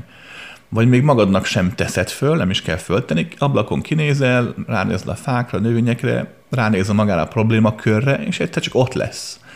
Tehát, ha belegondoltok, értsétek meg azt, hogy nem azért vagy, hogy mindig leragadj egy adott problémánál itt emberként. Hát ez tök jó, egyszer-kétszer, de örökké. Hát ne viccelj már. Igen, és vedd észre a problémában a lehetőséget önmagad megélésére, önmagad felfedezésére. És tényleg tök jó, hogy itt vagyunk, nem csak én, sokan mások, és legjárra szánk, meg segítünk, tök jó, hogy van feleséged, férje. Nagyon, nagyon sokan lebecsülik a család, a háztartásban élőknek a hatását, a szerepüket az életükre, mert jaj, persze a férjem itt van már 20 éve, az asszony már itt 20 éve boldog, tehát ez, jaj, kit érdekel, mit beszél, de inkább meghallgatom a mestert. Pedig nagyon könnyen lehetséges, szinte biztos, hogy a párod azért 20 év után tud neked olyan dolgot mondani, ami akár még többet is adhat, mint amit a mester mondott, hogy nem. De az is tény, hogy pont a közelség miatt sok dolgot a párod nem tud átlátni, még a mester meg átlátja, mert ugye távolabb van. De tudja azt hangsúlyozni, hogy ezek az élet események, mint olyan, amit életnek hívunk, ezek ilyen játékok, játszmák, halmazai, és tök jók.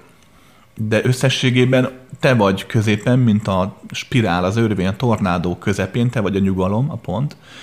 Ezek körülötted ott zúgnak és áramolnak, és Isten igazából az életnek az az értelme, a lényege, hogy előbb vagy utóbb magad legyél a közép, tehát tudj róla, hogy a közép te vagy a nyugalom, a végtelen, és ezáltal minden válasz, minden kérdés is te magad vagy. Ugyanis el kell írni azt a dimenzionális állapotot, nem kell csak javasolt, amikor rájön az ember arra, hogy a válasz van előbb, nem pedig a kérdés. Tudom, ez most egy ilyen misztikus blablának hangzik, de ha belegondolsz a teremtés folyamatában, hát akkor így van. Emberként persze, felteszik a kérdést, megtalálom rá a választ. De valójában ez csak egy illúzió. De ezt nem fogod addig tudni, amíg nekem hiszel mondjuk az én válaszaimban. Oké? Hogyha pár év múlva csalódottan azt mondod, hogy ezek Krisztián megről hülyeséget beszél, és többet nem hallgatom, akkor valami nem sikerült. De ha 20 év múlva is engem hallgatsz, és tőlem várd a választ, valami akkor sem sikerült. Az a jó, hogyha eltelnek a hetek, hónapok, évek, és azt teszed észre, hogy az én válaszaim is tök jók, de vannak a saját válaszaid is, amik nagyon tök jók.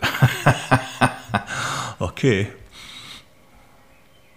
És akkor úgy haladunk ketten együtt, és akkor hárman együtt, majd a szomszéd asszonyoddal, aztán már 4-en, 5-en, 8-an, 10-en, sok százezren, sok százmillióan. Rendben? Kedves Krisztián, kineozológusként és ránád utazóként van, hogy előző értek megyünk vissza, megkeresni egy probléma gyökerét. Ilyenkor valamilyen távol időben, térben mennek az illetők, ahol valami történik, általában olyasmi, amivel itt a jelenben van gondjuk. Ott oldjuk a problémát, megkeressük a jelennel a kapcsolatot, és van valami házi feladat, amivel begyakorolja az új viselkedés mintát. Az a kérdésem, hogy ilyenkor csak kivetítik a jelent valami távoli volt időbe, térbe, mert jelenleg nem tudnak ránézni, és könnyebb messziről. Vagy tényleg volt nem hasonló előző életünk, és ezért kell ebbe az életben megtapasztalni bizonyos dolgokat. Mert belé van implantálva, szamszkárák, karma, stb. Által. Hogyan működik a te nézőpontod szerint? Egy másodperc.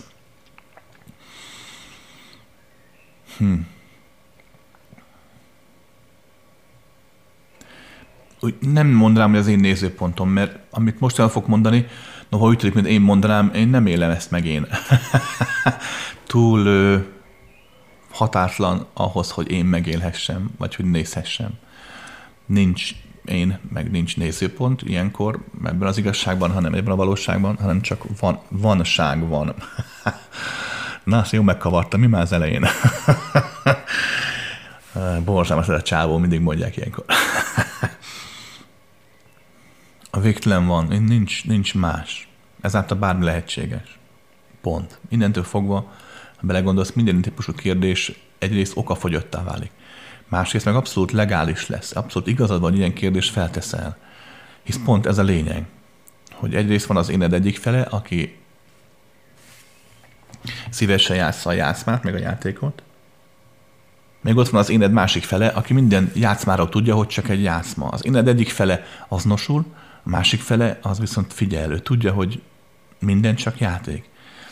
De hát azt is tudja ő, a figyelő, hogy ha azt mindig tudná, akkor nem tudnál élni. Magyarán megéli az öntudatlanságot is, hogy igenis van előző élet, és igenis abszolút hat, és karma is egyáltalán, és minden van. Meg ott a másik fel, aki tudja, hogy hát ez nem csak egy játék, ez a társas játék adott bábukra érvényes szabályrendszer, nem más. Akkor megint visszamegy bábuba, akkor megint itt vagy, megint, de aztán megint figyel. Ez a kettőség állapota nem csak a Földön van, az egy dimenzióban. A létezés minden szintén megfigyelhető, amikor a végtelen valamivé válik, hogy létezhessen. Rendben van? Római 2. Az, hogy egy élmény benned mi váltja ki, hogy éled meg, azt nem döntheti el helyetted senki, én sem. Nem tudom neked megmondani, pedig ismerem magát a pránádés utazást is, meg a kinezológiának is a technikáját. Ismerem az túlzást, tehát az elvét ismerem, én nem csináltam, de láttam, meg figyeltem, meg átolvastam, meg megtanultam valamilyen szinten, de nincs benne a gyakorlatom ebben a típus technikákban, itt, ezen bábként, ebben a játszmában. De nem lehet megmondani, hogy az élmény valóban tényleg az van, hogy most akkor több millió évre emlékszik vissza, vagy több ezer év valaki, és leg oda kerül, vagy csak az egész a fejében történik, és eljátsza. Tök mindegy, lényeg az eredmény. Ha valaki valamitől gyógyul, akkor gyógyul, tök jó. Ha meg nem, akkor meg nem. Teljes mindegy, hogy a placebo vagy gyógyszer, mindegy, ilyen szinten mindegy. Másik játszmában nem mindegy. De itt most ezen a szinten teljesen mindegy. A szint nem rossz szó, tehát nem lebecsülésként mondom, állapotjelző, oké? Római 3. Ha megnézed magát az alapképletet, és tudom, hogy ezt nagyon nehéz elfogadni. Azt vettem észre, hogy mind a normál, spirituális útkereső emberek, mind a tanítók, mesterek, még a nagyon nagy mesterek, nagyon nagy jó nevű mesterek is játsszák a játékot itt a táblám, csak próbálják a szabályokat változtatni, nem képesek azt elfogadni, hogy ezek a szabályok nem léteznek. Csiszolgatják, meg erőltetik, meg feszengenek bennük, nagyon sok szabályt képesek felülírni, hát egy mester már azért mester, de összességében ugyanúgy hogy saját maguk tudománya adta korlátok falai között bolyonganak, mert egyszerűen nem tudják megérteni azt, nem is lehet megérteni, tehát újra mondom, én sem tudom ezt most, amit most elmondok, egy nézőpontból látni. Tehát nem tudják megérteni azt a valóságot, hogy végtelen van, és ezáltal minden van, és pont. illetve azt, hogy még egy pont, hogy nincsen semmi sem, és akkor 2 pont. Oké. Okay. Az van, ami van számodra. Rendben van. Mások számára az, ami van. Hogyne. Hogyne. Valaki azt éli meg adott rendszerben ilyenkor, hogy a fejében bolyong, hogy nincs semmi előzőbeli emléke. Kivetíti az egészet, előbb mondtam, ugye? Ennek a pareidóliának a másik játszmája ez, hogy a nem létező emlék mozaikok szilánkokból létrehozunk egy nem létező emléket, vagy a létező darabkákból létrehozunk egy nem létező emléket, ami már létezővé válik a számunkra, és sorolhatnám. Mert nem más, mint az elme teremtő ereje, a tudat teremtő ereje. Hát teremtésre vagyunk megáldva. Akkor megátkozva. Nézőpont kérdése, ugye? Oké. Tehát nem számít. Azt számít, amit te meg tudsz élni. Ugye közismert tény, hogy az elme számára az, ami valódi esemény, vagy az, ami álmában történik, az elme számára ugyanaz. Ezért ugye éjszaka lebinít az elméd, lebinítja a testedet, hogy ne kezdjél tényleg rohanni, ütni, vágni, verekedni, harcolni, stb. Ugye valamikor nem sikerül, ugye az alvajárok. Tehát ez a fajta teremtés valósága, ez minden dimenzióban létezik különben. Oké? Ti átugratotok már egy korlátot azzal, hogy előző életben gondolkodtok, hogy abban gondolkodtok, hogy igenis nincs vége a hatásnak, az egyénnek, a frekvenciának, az intelligenciának, az információnak, nincs vége a fizika halállal. Ó, nagyon, nagyon jó állapot, ez már nagyon zseniális. Haladjatok tovább ezen az úton, de soha ne felejtsd el, hogy ha valóban így van, hogy valóban van előző élet, akkor mindig van valami előtt. Tehát előbb-utóbb el kell jutnod oda, hogy neked, a lelkednek, az intelligenciának, ami vagy, az információnak, a hullámnak, a rezgésnek, ki hogyan hívhatok, mindegy, akkor is van állapota, mikor már nincs előző élete. Tehát akkor is van valami előtte. És akkor előtte is van valami. Magyarán, ha egyszer elkezdesz így lépésről lépésre haladni visszafelé önmagadban, akkor nincs olyan, hogy önmagamnak valaha vége van. Hát hogy lenne? Nincs. Mindig lesz egy olyan állapot, térben, időben, később, meg tér és időtlenül is, amikor vagy. Gyakran valaki előzetebe gondolkodik, hogy igen, emlékszem az előző életemre, én voltam 1926-ban születtem, és akkor 19 évesen meghaltam, lezuhantam a repülővel a világháborúban, másodikban is. És visszaemlékszik erre egy amerikai fiatal, és tök jó, visszamegy a szülőkhöz, minden megtalálja, emlékszik a gyermekkorára, hogy milyen volt 1920-ban gyerekeskedni, és kész. És azt, hogy ez vagyok én. De hát miért? Hát akkor miért nem mész vissza tovább? Oké. Római sok. Abban a pillanatban, ahogy valaki ebben az életben gondolkodik, tehát valaki most 50 éves, és ebben az 50 évben gondolkodik, akkor fel fogja fedezni azt, hogy tényleg azért köhögök most, és azért jön ki a tüdőmből a vér, mert hát tényleg 5 éves korom óta dohányzom. Hát ez nem túl nehéz felfedezni. És egyáltalán rengetegen hatás van. Igen, tényleg azért félek a magasságoktól, mert gyerekkoromban majdnem leestem a fáról. Igen, azért van ez, azért mondom azt, hogy az ember ne fehér, mert apám mindig ezt mondogatta, és igazából ő nevet rasszistává, és sorolhatnám. Tehát igen, ezek felfedezhetőek, ezek a dolgok. De abban a pillanatban, hogyha valaki valóban már nagyobb térben gondolkodik, térben és időben, akkor egyértelmű, hogy igen, föl fog fedezni olyan hatásokat, és meg úgymond úgy hívunk, hogy előzőbeli hatások tényleg, hogy mit tudom én, szemellőttek egy nyilvesszővel Attila idejében, Hunseregben, és onnantól fogva tényleg mindig, mikor a szemem mint olyan összeállt minden testben, a beépült kellemetlen emlék hatására a szemem mint olyan mindig sérült. Tehát ilyen dolgokat is fel lehet fedezni, persze egyértelműen, ha játszmában vagy. Csak a következőt tart szem előtt te is, és mindenki más. Amikor adott játszmátok zajlik, az mindig jó, és mindig rendben van. Társas játék, ugye? Gazdálkodj okosan, kinevet a végén. Mennek ott a bábok. Valaki társas játékában mi van? Az anyag, a tudomány, a mikroszkóp, a neurológia, a biológia, idegrendszerek, stb. Más egy társas játék, amiben nagyobb táblán játszódik, színesebb bábukkal, ott már megjelenik mondjuk Isten, meg az angyalok, meg a démonok, meg a mágia. Még korlátlanabb, de még mindig nagyobb táblán, ahol már akár függőlegesni is lehet menni a bábukkal, ott megjelenik a korábbi életek, több dimenziók, karma, stb. De újabb és újabb és újabb táblák, játékok vannak, egyre hatalmasabbak, grandiózusabbak, több irányba mutatók, És egyszer el fogsz jutni egy olyan társas játék játszmájába is, játékára is, ahol azt veszed észre, hogy nincsenek határok. De hát ez olyan nem igaz, majd erre gondolj, jussak eszedbe, mert nagyon sokszor megéltem ezt én is, és nagyon sokaknál láttam ezt én is, hogy ott állt egy egyén, 48 dimenzióval a fizikai világon túl, tényleg, mint félisten, és tényleg nincsenek határok. És nem vesz észre, hogy ebből a mondattal, nevezzük mondatnak, hogy nincsenek határok, hát azt jelenti, hogy vannak. És akkor megint játszmázik az illető félisten, nem veszi észre, hogy voltak épp egy újabb játszmába került, vagy teremtett magának. De újra mondom, mindegyik jó. Tehát nehogy legyen egy ilyen fejlődési kényszer rajtad, hogy úristen, ami van, az nem jó, és egyre jobb, és jobb, és jobbnak kell lennem. Jaj, dehogy. De ha így van, akkor meg éld ezt, az is jó.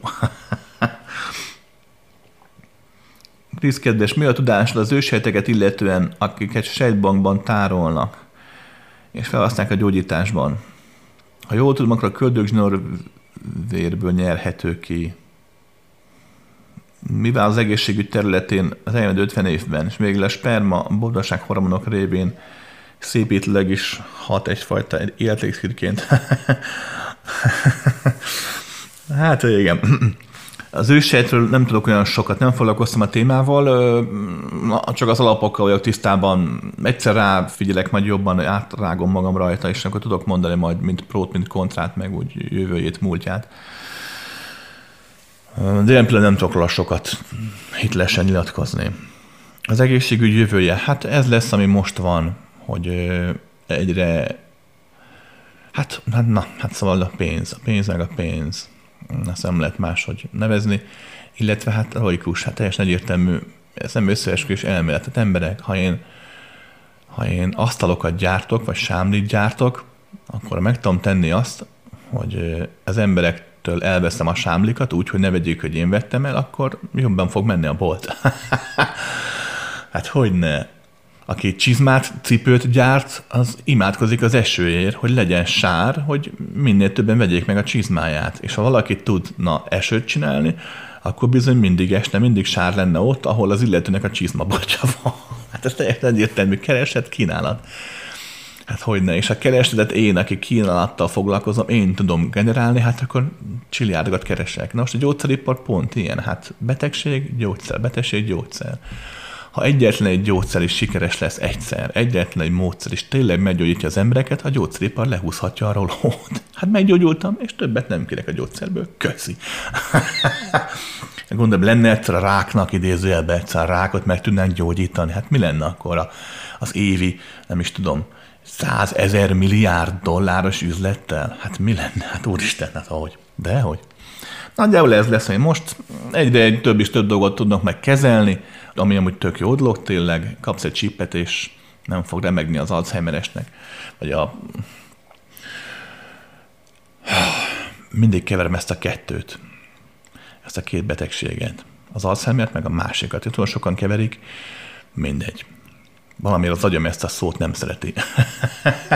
Nem az Alzheimert, a másikat. Majd kidobja az agyam mindegy. Szóval igenis tök jó, hogy tényleg éneket tudnak majd gyógyítani, nagyon tudnak majd tünetet kezelni, de összességében nem fog változni semmi. Ami meg változni fog, hát az, hogy igenis, hát valahogy egyre inkább az lesz, hogy hát a pénz miatt, hogy aki meg tudja fizetni, annak normális egészségügy jár, aki meg nem, annak meg nem. És megnézed, milyen érdekes kicsi hazánkban, hogy mindenkit levonják a TB-t. Az Isten igazából azok, akik az átlagnál egy picit jobban keresnek, azok sosem mennek az ingyenes ellátásra. Hát nem mer bemenni ugye a régi STK épületébe, hanem magánszektorba mennek. Tehát ezek az emberek triplán, 10-szeresen fizetnek, mert egyrészt kifizetik a TB-t is, a társadalom szegényebb rétege, aki nem teheti meg azt, hogy elmegy magánklinikára, azok ugye ne halljanak meg, illetve kifizetik a saját magukét is. De hát ugye a világ minden országában az egészségügy veszteséges. Tehát az államnak kellene belepumpálni. És hát az öregedés, ugye a társadalom öregedése, mint olyan, pont ezért hatalmas probléma. És ezt 15 évvel ezelőtt emlékeztek, a legelső jövős adáson beszéltünk erről, és akkor mindenki nagy szemekkel nézett, hogy miről beszélek, hogy igenis 50-60 év van, nem lesz nyugdíj, meg nem. Tehát mert előrekszik a társadalom. És ennek nem csak gazdasági, szociális, hihetetlen gondjai lesznek ebből az országoknak, hogy bizony-bizony pont azok az országok, ahol jólét van, és ahol dübörög a tudomány, a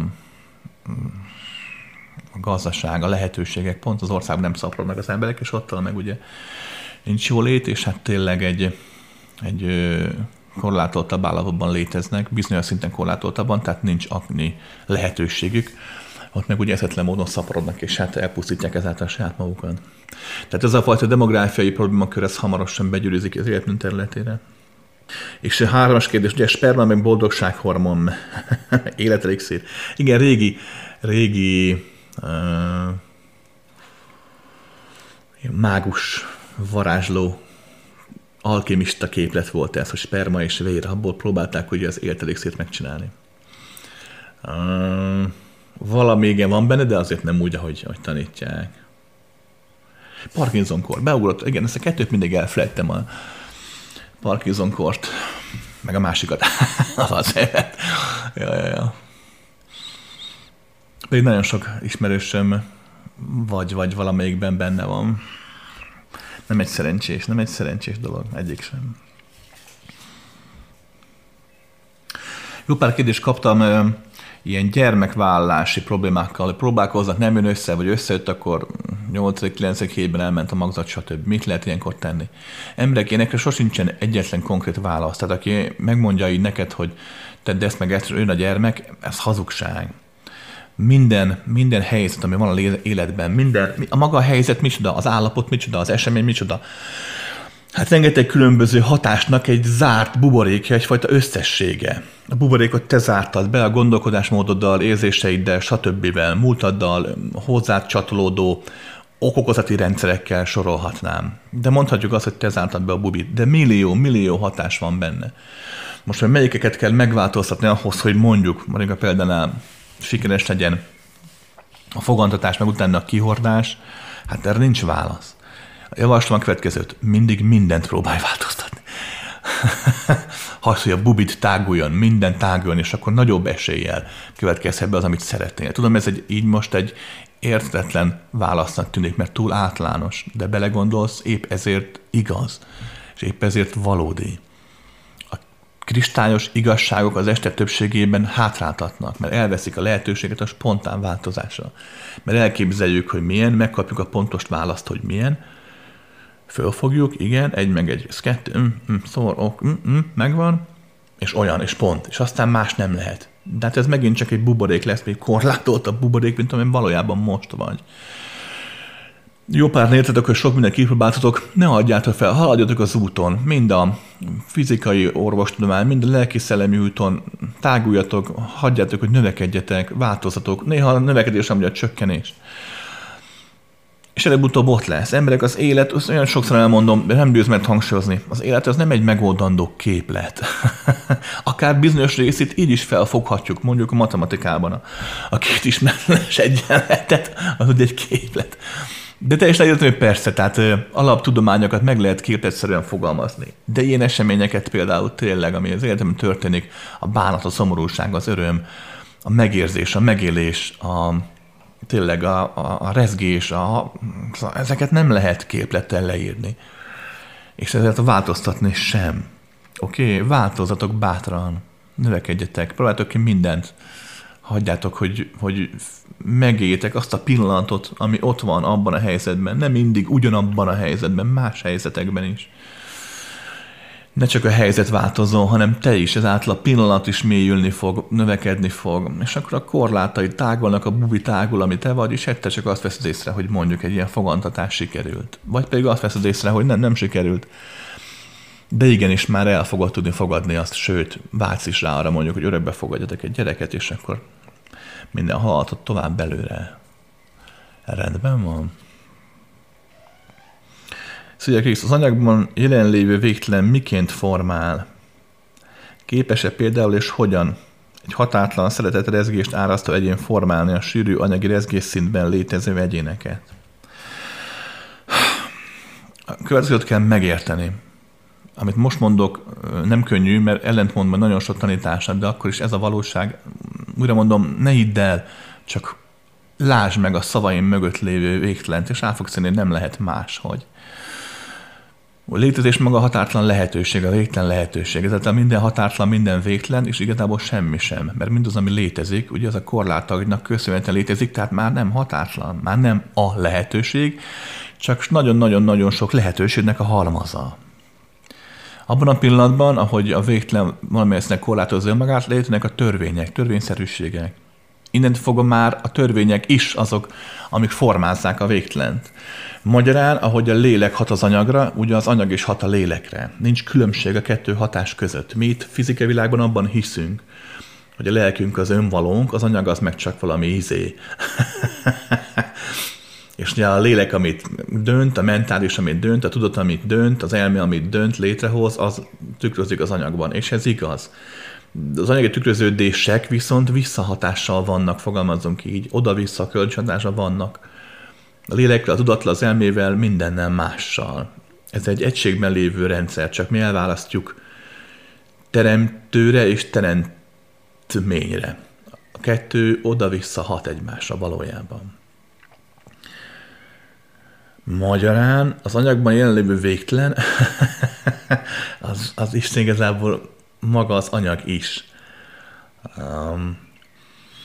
A végtelen nem formál, igazából csak lehetőséget ad a formálásra. A korlátolt az egyén, az, aki formál. Mindenki maga korlátja szerint. A fizikai világban ez a korlát, ugye a kéz, a láb, a szem, az agysejtek, neuronháló, ideghálózatok, amik ugye játsszák a játszmát, és ezáltal egyszer csak azt veszed észre, hogy a víz meg a homok kicsit sűrűbb, olyan sár, agyagszerű lesz, és akkor csinálsz belőle egy formát a kezeiddel. Egy kosarat vagy egy edényt. Kosarat nem csinálj agyagból, edényt csinálj. Tehát, hogy így indul a folyamat.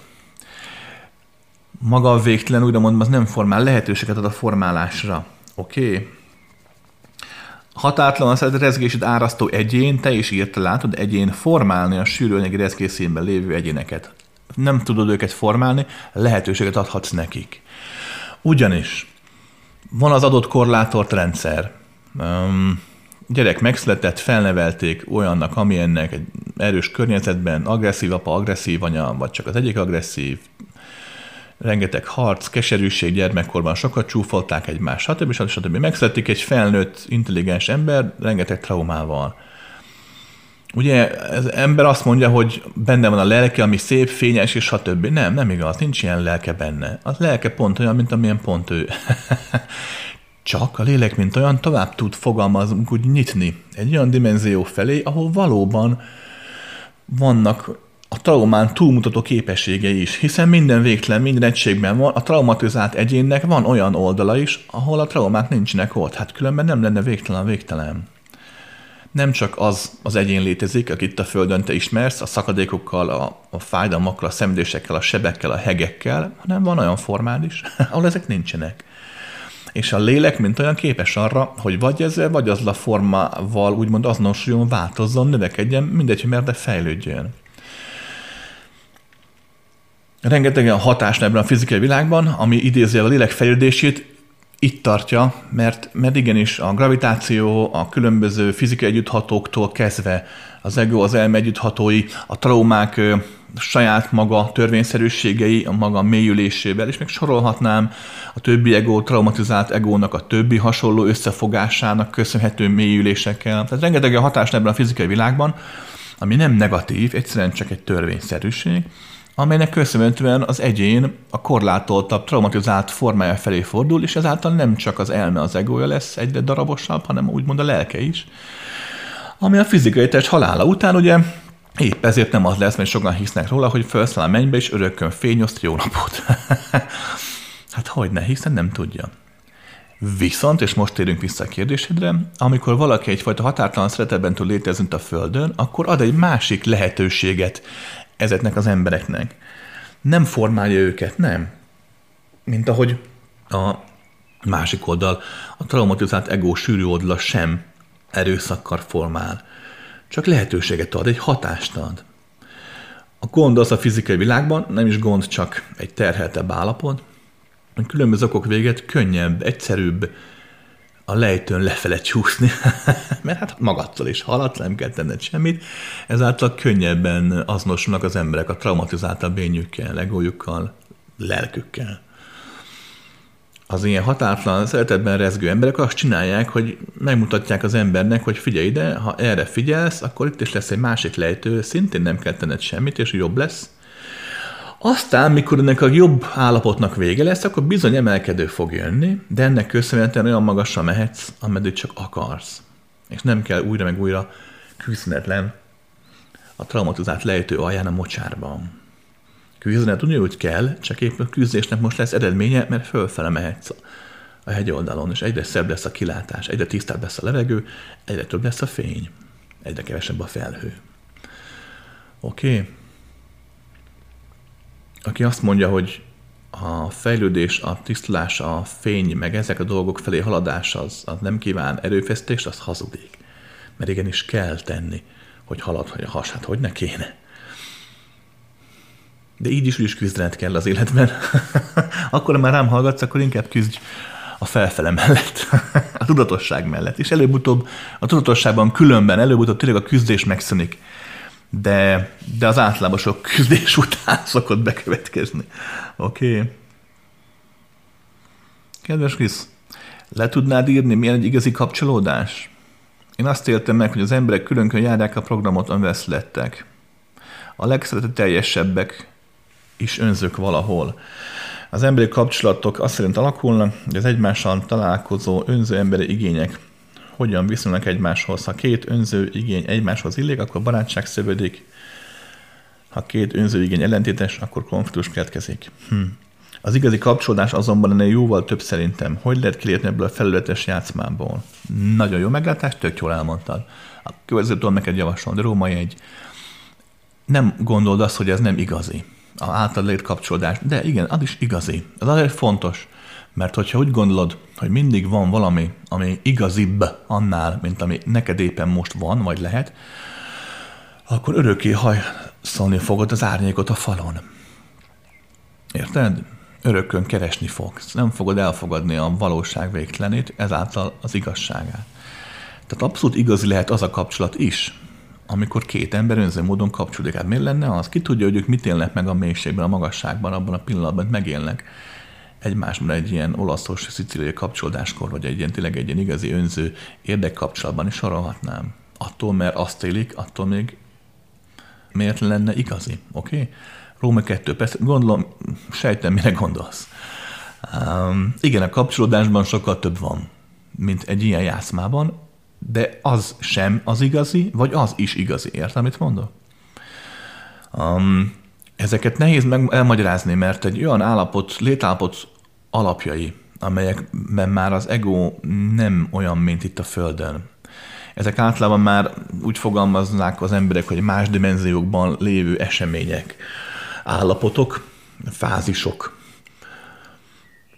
Itt az ego alapvetően olyan programmal létezik, hogy önmagának kaparjon csak, hogy életben tartsa az egyént, hisz itt az emberi életben maradás az olyan dolgoktól függ, étel, ital, stb., amik ugye elfogynak. Hát végesek a tartalékok, magyarán igenis tényleg arról van szó, hogy ugye tücsök meg a hangya. Tehát ugye a hangya egész nyáron gyűjtöget, hogy ne hajjon éhen télen, még a tücsök ugye meg bazsevál, muzsikál. És aztán... Úgyhogy ez itt a lényeg. Oké, hogy az ego nálunk erre van kódolva, hogy csak magának, csak önzőn. Épp ezért nagyon ritka az, hogy a szerelemben mondjuk, vagy a szeretetben, vagy a barátságban mondjuk, az ego képes arra, hogy maximális önzetlené váljon. De szerintem nem is kell maximális önzetlené válnia. Jól mondtad, hogy legönzetlenebbek is önzők olykor. Ez így normális. Hát nem áldozhatja fel magát mindig mindenki ebben a dimenzióban. Ugyanis más dimenzióban ott nem így működik a rendszer. Néhány dimenzió arrébb az életben maradáshoz, mint olyanhoz, fogalmazzunk így, nincs szükség olyan anyagokra, amelyek elfogynak. Innentől fogva az önzőség, mint olyan, abszolút megváltozik. Nincs ilyen formában, mint itt a Földön, hanem a kapcsolódáskor nem az önzőség jön elő, egy olyan közösségi érzés, tehát amikor kapcsolódsz másokkal, az olyan, mint amikor most orgazmusod van, annyi különbséggel, hogy nem tűnsz el. Tehát elképesztően intenzív, erőteljes élmény, miközben a másikat is önmagadnak érzed, valahol önmagadat tudod, hogy ez vagyok én, de valahol a másik is benne van. Tehát egy pakli kártya lesz a 52 ember kapcsolódása, tudod, hogy te melyik lap vagy a kártyában, de azt is tudod, hogy ez egyik lap sem fontosabb a másiknál, hiszen valamelyik lap eltűnik a pakliból, nem lehet vele játszani. És ezen dimenziókban a kapcsolódáskor azt élik meg az egyének, hogy megéljük a közös célt is, és megéljük a sajátunkat is, és azáltal megéljük mindenki másét is. Nem jó szó, hogy felváltva, ez hülyén hangzik, de valahogy úgy képzeld el, hogy miközben egységben élsz, ekközben azért felváltva egy-egy benlévő egyénnek is megvalósulnak a dolgai. Magyarán egyszerre dolgozik a kapcsolódott egység a közösségért is, és önmagadért is. Itt már mondhatjuk azt, hogy egy olyan mély kapcsolódásról beszélünk, 2 vagy sok élőlény között, amelyben az ego minden eltűnik. És sokszor van az, hogy feloldódsz annyira kapcsolatban, hogy te is eltűnsz, de mégsem, mert a másikban vagy benne. Nagyon érdekes állapot különben. És aztán hirtelen a másik tűnik el, és te leszel az élő lény, miközben a másik is ott van benne. Aztán érdekes állapot. Mondom, nem erre a dimenzióra való, hát ezért töröm így a nyelvet ilyen szerencsétlenül, mert nehéz ezt átadni. Oké? Itt a Földön, ha rám hallgatsz, keres olyan embert, akit tudsz szeretni. Keres olyat, aki téged is tud. Őt szeresd nagyon. Ő is szeressen téged nagyon. És épp önzők vagytok, az is lehet nagyon. És az is lehet a szeretet része. Nincs ezzel semmi baj. Rendben? Csak utána engedjétek el, hagyjátok, hogy újra megint a szeretetlen az erősebb. És akkor megint szeretet lesz. Aztán lehet, hogy megint lesznek önző fázisok, nincs azzal semmi baj. Hát miért lenne az a probléma? Oké. Drága Krisztián, a régi adáson mondtad, hogy a hold nem az, amit gondolunk róla. Kérlek, mesélj róla. Nem tudok nagyon konkrétumokat. Amit tudok róla, az a következő. Én volt, mikor testnőkre állapotomban járkáltam a holdon. Ezt most ne higgyétek el, akár lehet vicc is. Persze nem az, de nem foglalkoztak vele, tényleg lehet tévképzelt, bármi, heveny elmezavar, sorolhatnám a pszichológiai jártasságom okán a különböző mentális betegségeket, amelyek válthatnak egy ilyen élményt. Lényeg, hogy én relatív sokat vagyok testem kívül, vagy tudatos álmodásban, dimenziók között, mindegy, ez nem számít. Egyik pár alkalommal így volt szerencsém a holdat megfigyelni. Szokták mondogatni a hold, ugye, hogy ez nem is hold, hanem egy mesterséges szerkentyű. Ezt nem tudom megerősíteni, de tény, hogy voltam olyan mesterséges teremben, ami az volt. Tehát ami egyértelműen nem egy barlang volt. Hát át tudtam menni, stb. Én nem emlékszem arra, hogy hold egy más világból lévő űrszond lenne, ezt nem tudom megerősíteni. De tény, hogy emlékszem, hogy volt a Földön olyan idő, amikor nem volt hold az égen. Meg arra is emlékszem, amikor 3 volt, ezért lehet, hogy összecsúsznak az emléken a dimenziók között, de szerintem, ha így próbálom leválasztani így az időfosszányt erre a mostani forgácsra, akkor emlékszem olyanra, hogy nem volt hold az égen, és nem azért, mert nem látszott a felhőktől. Nem is tudtunk róla, mi ez a hold, mint olyan, tehát nem volt. Most, hogy tényleg, mint űrhajóként ide szállt, vagy tényleg befogta a föld, vagy hát ezt nem tudom neked megerősíteni, nem emlékszem, mondom, ilyenre, hogy a hold mint űrbázis létezne, de újra mondom, az teljesen egyértelmű, hogy vannak olyan részek a holdon belül, amelyek abszolút mesterségesek, ezáltal akár lehet tőlem űrbázis is, hát ki tudja. Mindesetre tény, hogy egy csillagászati bravúr a hold pályája, tehát ahogy a hold a föld körül kering, szóval az már talán több, mint véletlen, tudom. Van csillagász, aki azt mondja, hogy nem igaz, és tényleg 12 oldalon keresztül meg tudja indokolni, miért nem, mert ez tök véletlen, vagy hogy Van csillagász, aki azt mondja, hogy ez hülyesség, mert igenis a hold mesterséges, mert nem lehet, hogy ennyire milliméter pontosan fogalmazunk így. Ott keringen, ahol kering, és úgy keringen, ahogy kering. Egyszer majd, ha érdekel, ráfekszem az ügyre, és akkor végignyálazom ezt a dolgot, és akkor konkrétban tudok mondani. De én szerintem hamarosan, nyilván hamarosan, tehát 2050-ig sok mindenki fog derülni erről az egész dologról, mert már nehéz eltitkolni az ilyesmiket a mai világban.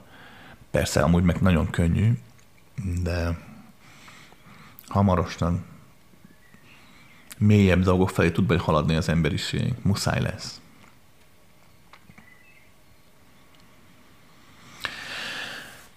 Szóval, Krisztián, tudnál kérlek mesélni arra az állapotról, ami akkor, amikor úgy nagyon el vagy magadban, és jönnek az ilyen verszerű gondolatok. Sokat leírtam, sok elszáll, de ezek olyanok, amik egy átlagos pillanatra eszembe sem jutnának. Olyan szóval, amiket nem használok. Köszönöm. Hát, fogalmam nincs, bármi lehetséges. Hát persze. Emberek, az elme maga módján határtlan. Kifele, befele, mindenfele, de befele mindenképp. Tudat, a lélek, minden, az egón, minden egyfajta határtlanságot él meg. Pontosan rányilás van határtlanságra, de ha nem is határtlannak fogod föl, csak egy elképesztően hatalmas valaminek, akkor nyugodtan gondolhatsz arra, hogy a normál emberi éned az egy lap a pakliban, és az elmédnek egy több millió lapos paklia van. Bármikor előhúzhatsz egy olyan lapot, amire azt sem tudod, hogy mi, meg hogy, meg ki, nem is érted a működését. Csak ott van. Figyelj, de élvezd a dolgot. Hogy nem. Valamilyen szinten tudatosabbá tudod tenni, az tök jó, hanem az is.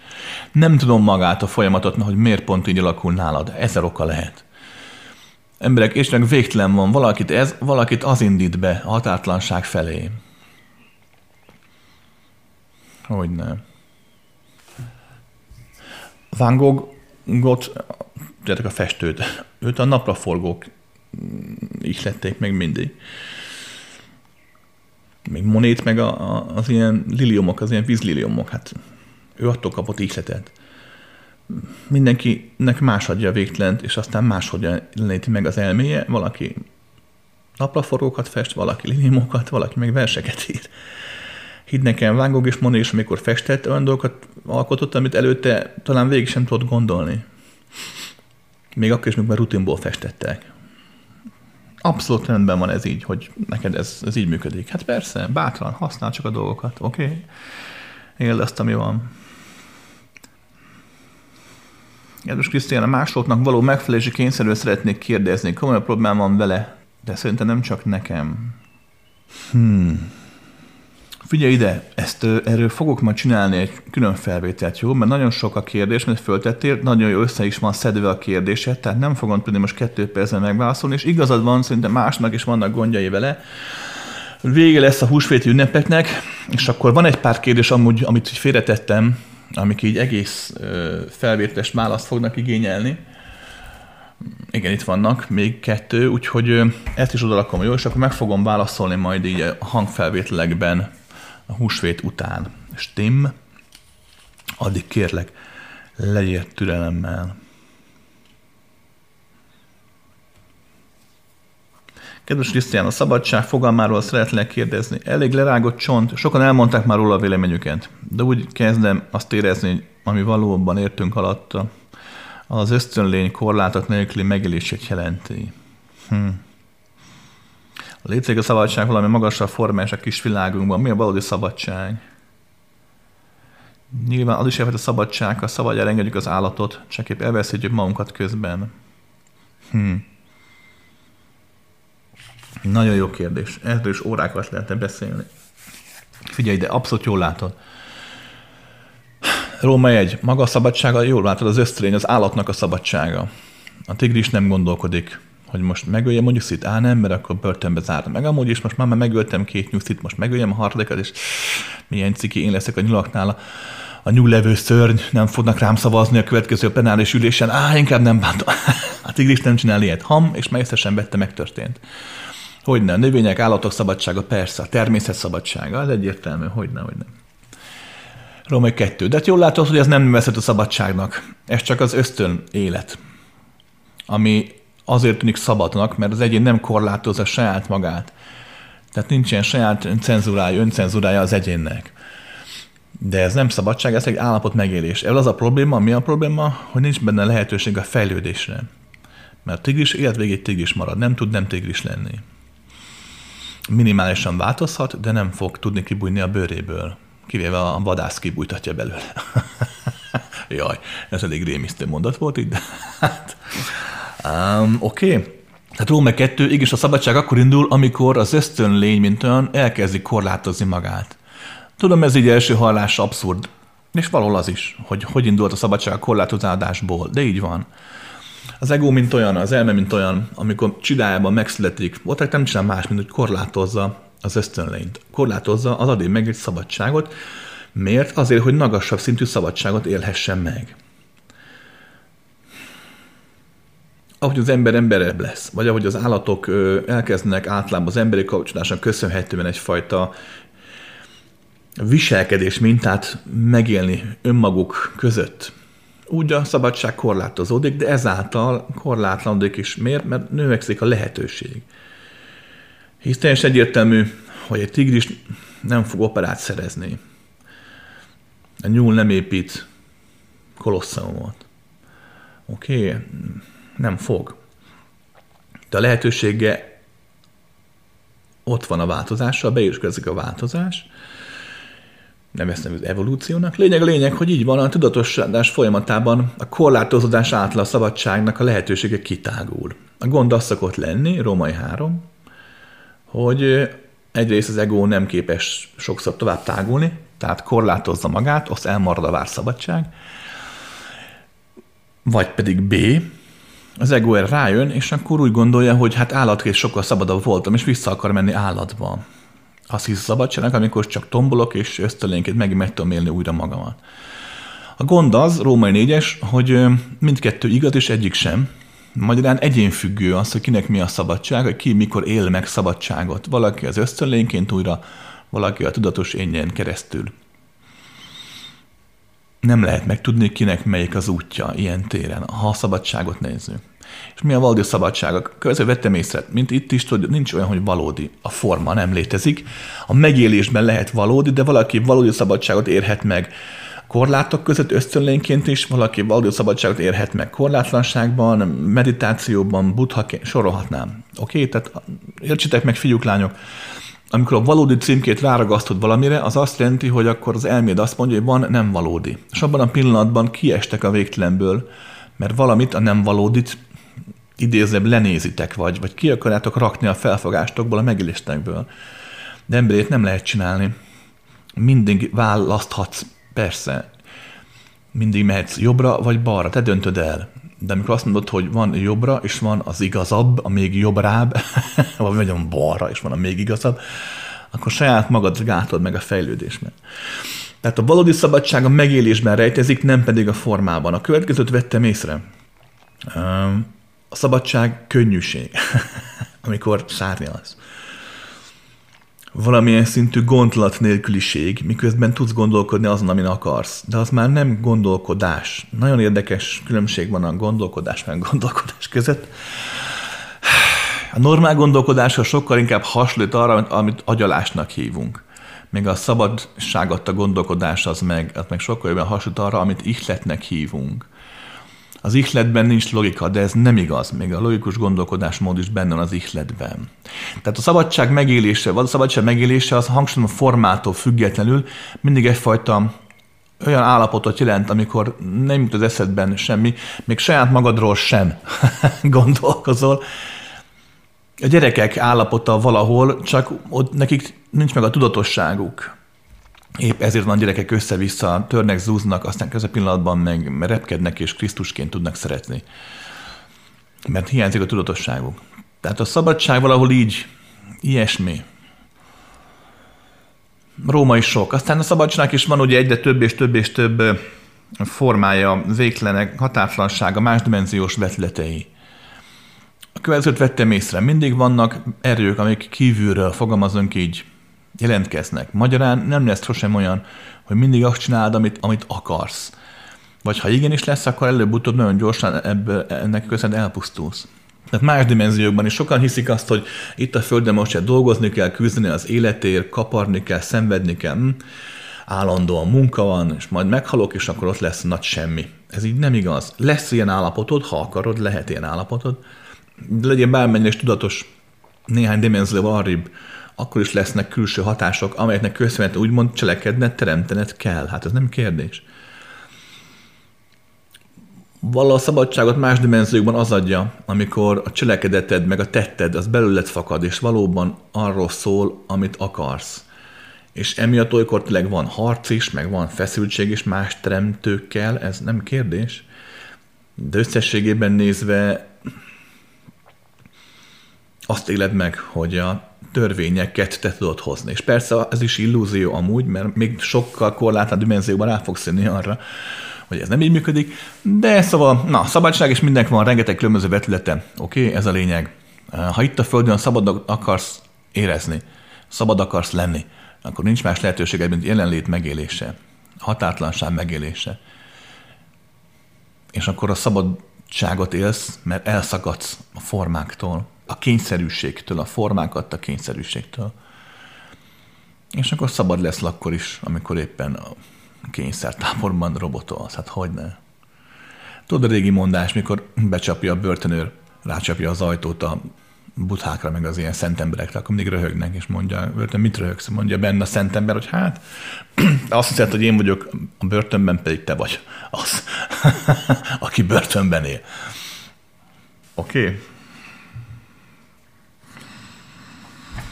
Kedves Krisztián, érdekes megélésén vannak mostanában, egy nagy vesztességi traumából kezdek kilábalni, és éppen érzésem van, mintha minden megváltozna körülöttem. Máshogy látom a világot, mint lenne egy részem, aki élné a hármas világot, és van ott bennem valaki, aki kivonja magát ebből a dimenzióba, csak figyel. Nehéz a szavakban megfogalmaz, de hát ha jobban tudod, mi zajlik most? Figyelj, az, amit leírtál, tökéletes, ez zajlik. Emberek, a tudatos változás folyamatában ez mindig bekövetkezik, ez az állapot. Kicsi skizó, de aztán összeáll egységbe. Hogy egyrészt élsz az anyagban, másrészt meg nem élsz benne. Mivel itt van a tested, ezért nem szabad elszakadni az anyagtól, nincs értelme teljesen elfordulni tőle, de mivel más dimenzióból is tudsz figyelni, nincs értelme csak az anyag felé fordulni. Ez egy ilyen kettős állapot, figyeld a dolgokat, meglátod, mi lesz belőle. Oké? De mindenfajta valódi lelki-szellemi fejlődésnek, hogy így fogalmazzak, mert szerencsés megfogalmazás az a valódi, mert minden fejlődés voltaképp valódi. De tényleg, amikor az ember már túl van azon, hogy most megint egy eszterikus könyvet megtanuljon, vagy megint egy, nem tudom én, angyaltáblának a következő kínai verziával játszogasson, mert amikor az ember túllép az ilyen vallásos és egyéb korlátokon, akkor az szinte mindig bekövetkezik, hogy megindul a növekedés, és a növekedésnek ez egyik jele, hogy adott dimenzióból úgymond kezdesz, hát nem eltűnni az nem jó szó, de kezdesz tudatosan túlnőni rajta. Oké. Emberek, elmegyünk. Oké, jön a húsvét, főzöm a sonkát. Jók lehetek, és akkor ünnepek után meg akkor haladunk tovább az életben. Jó?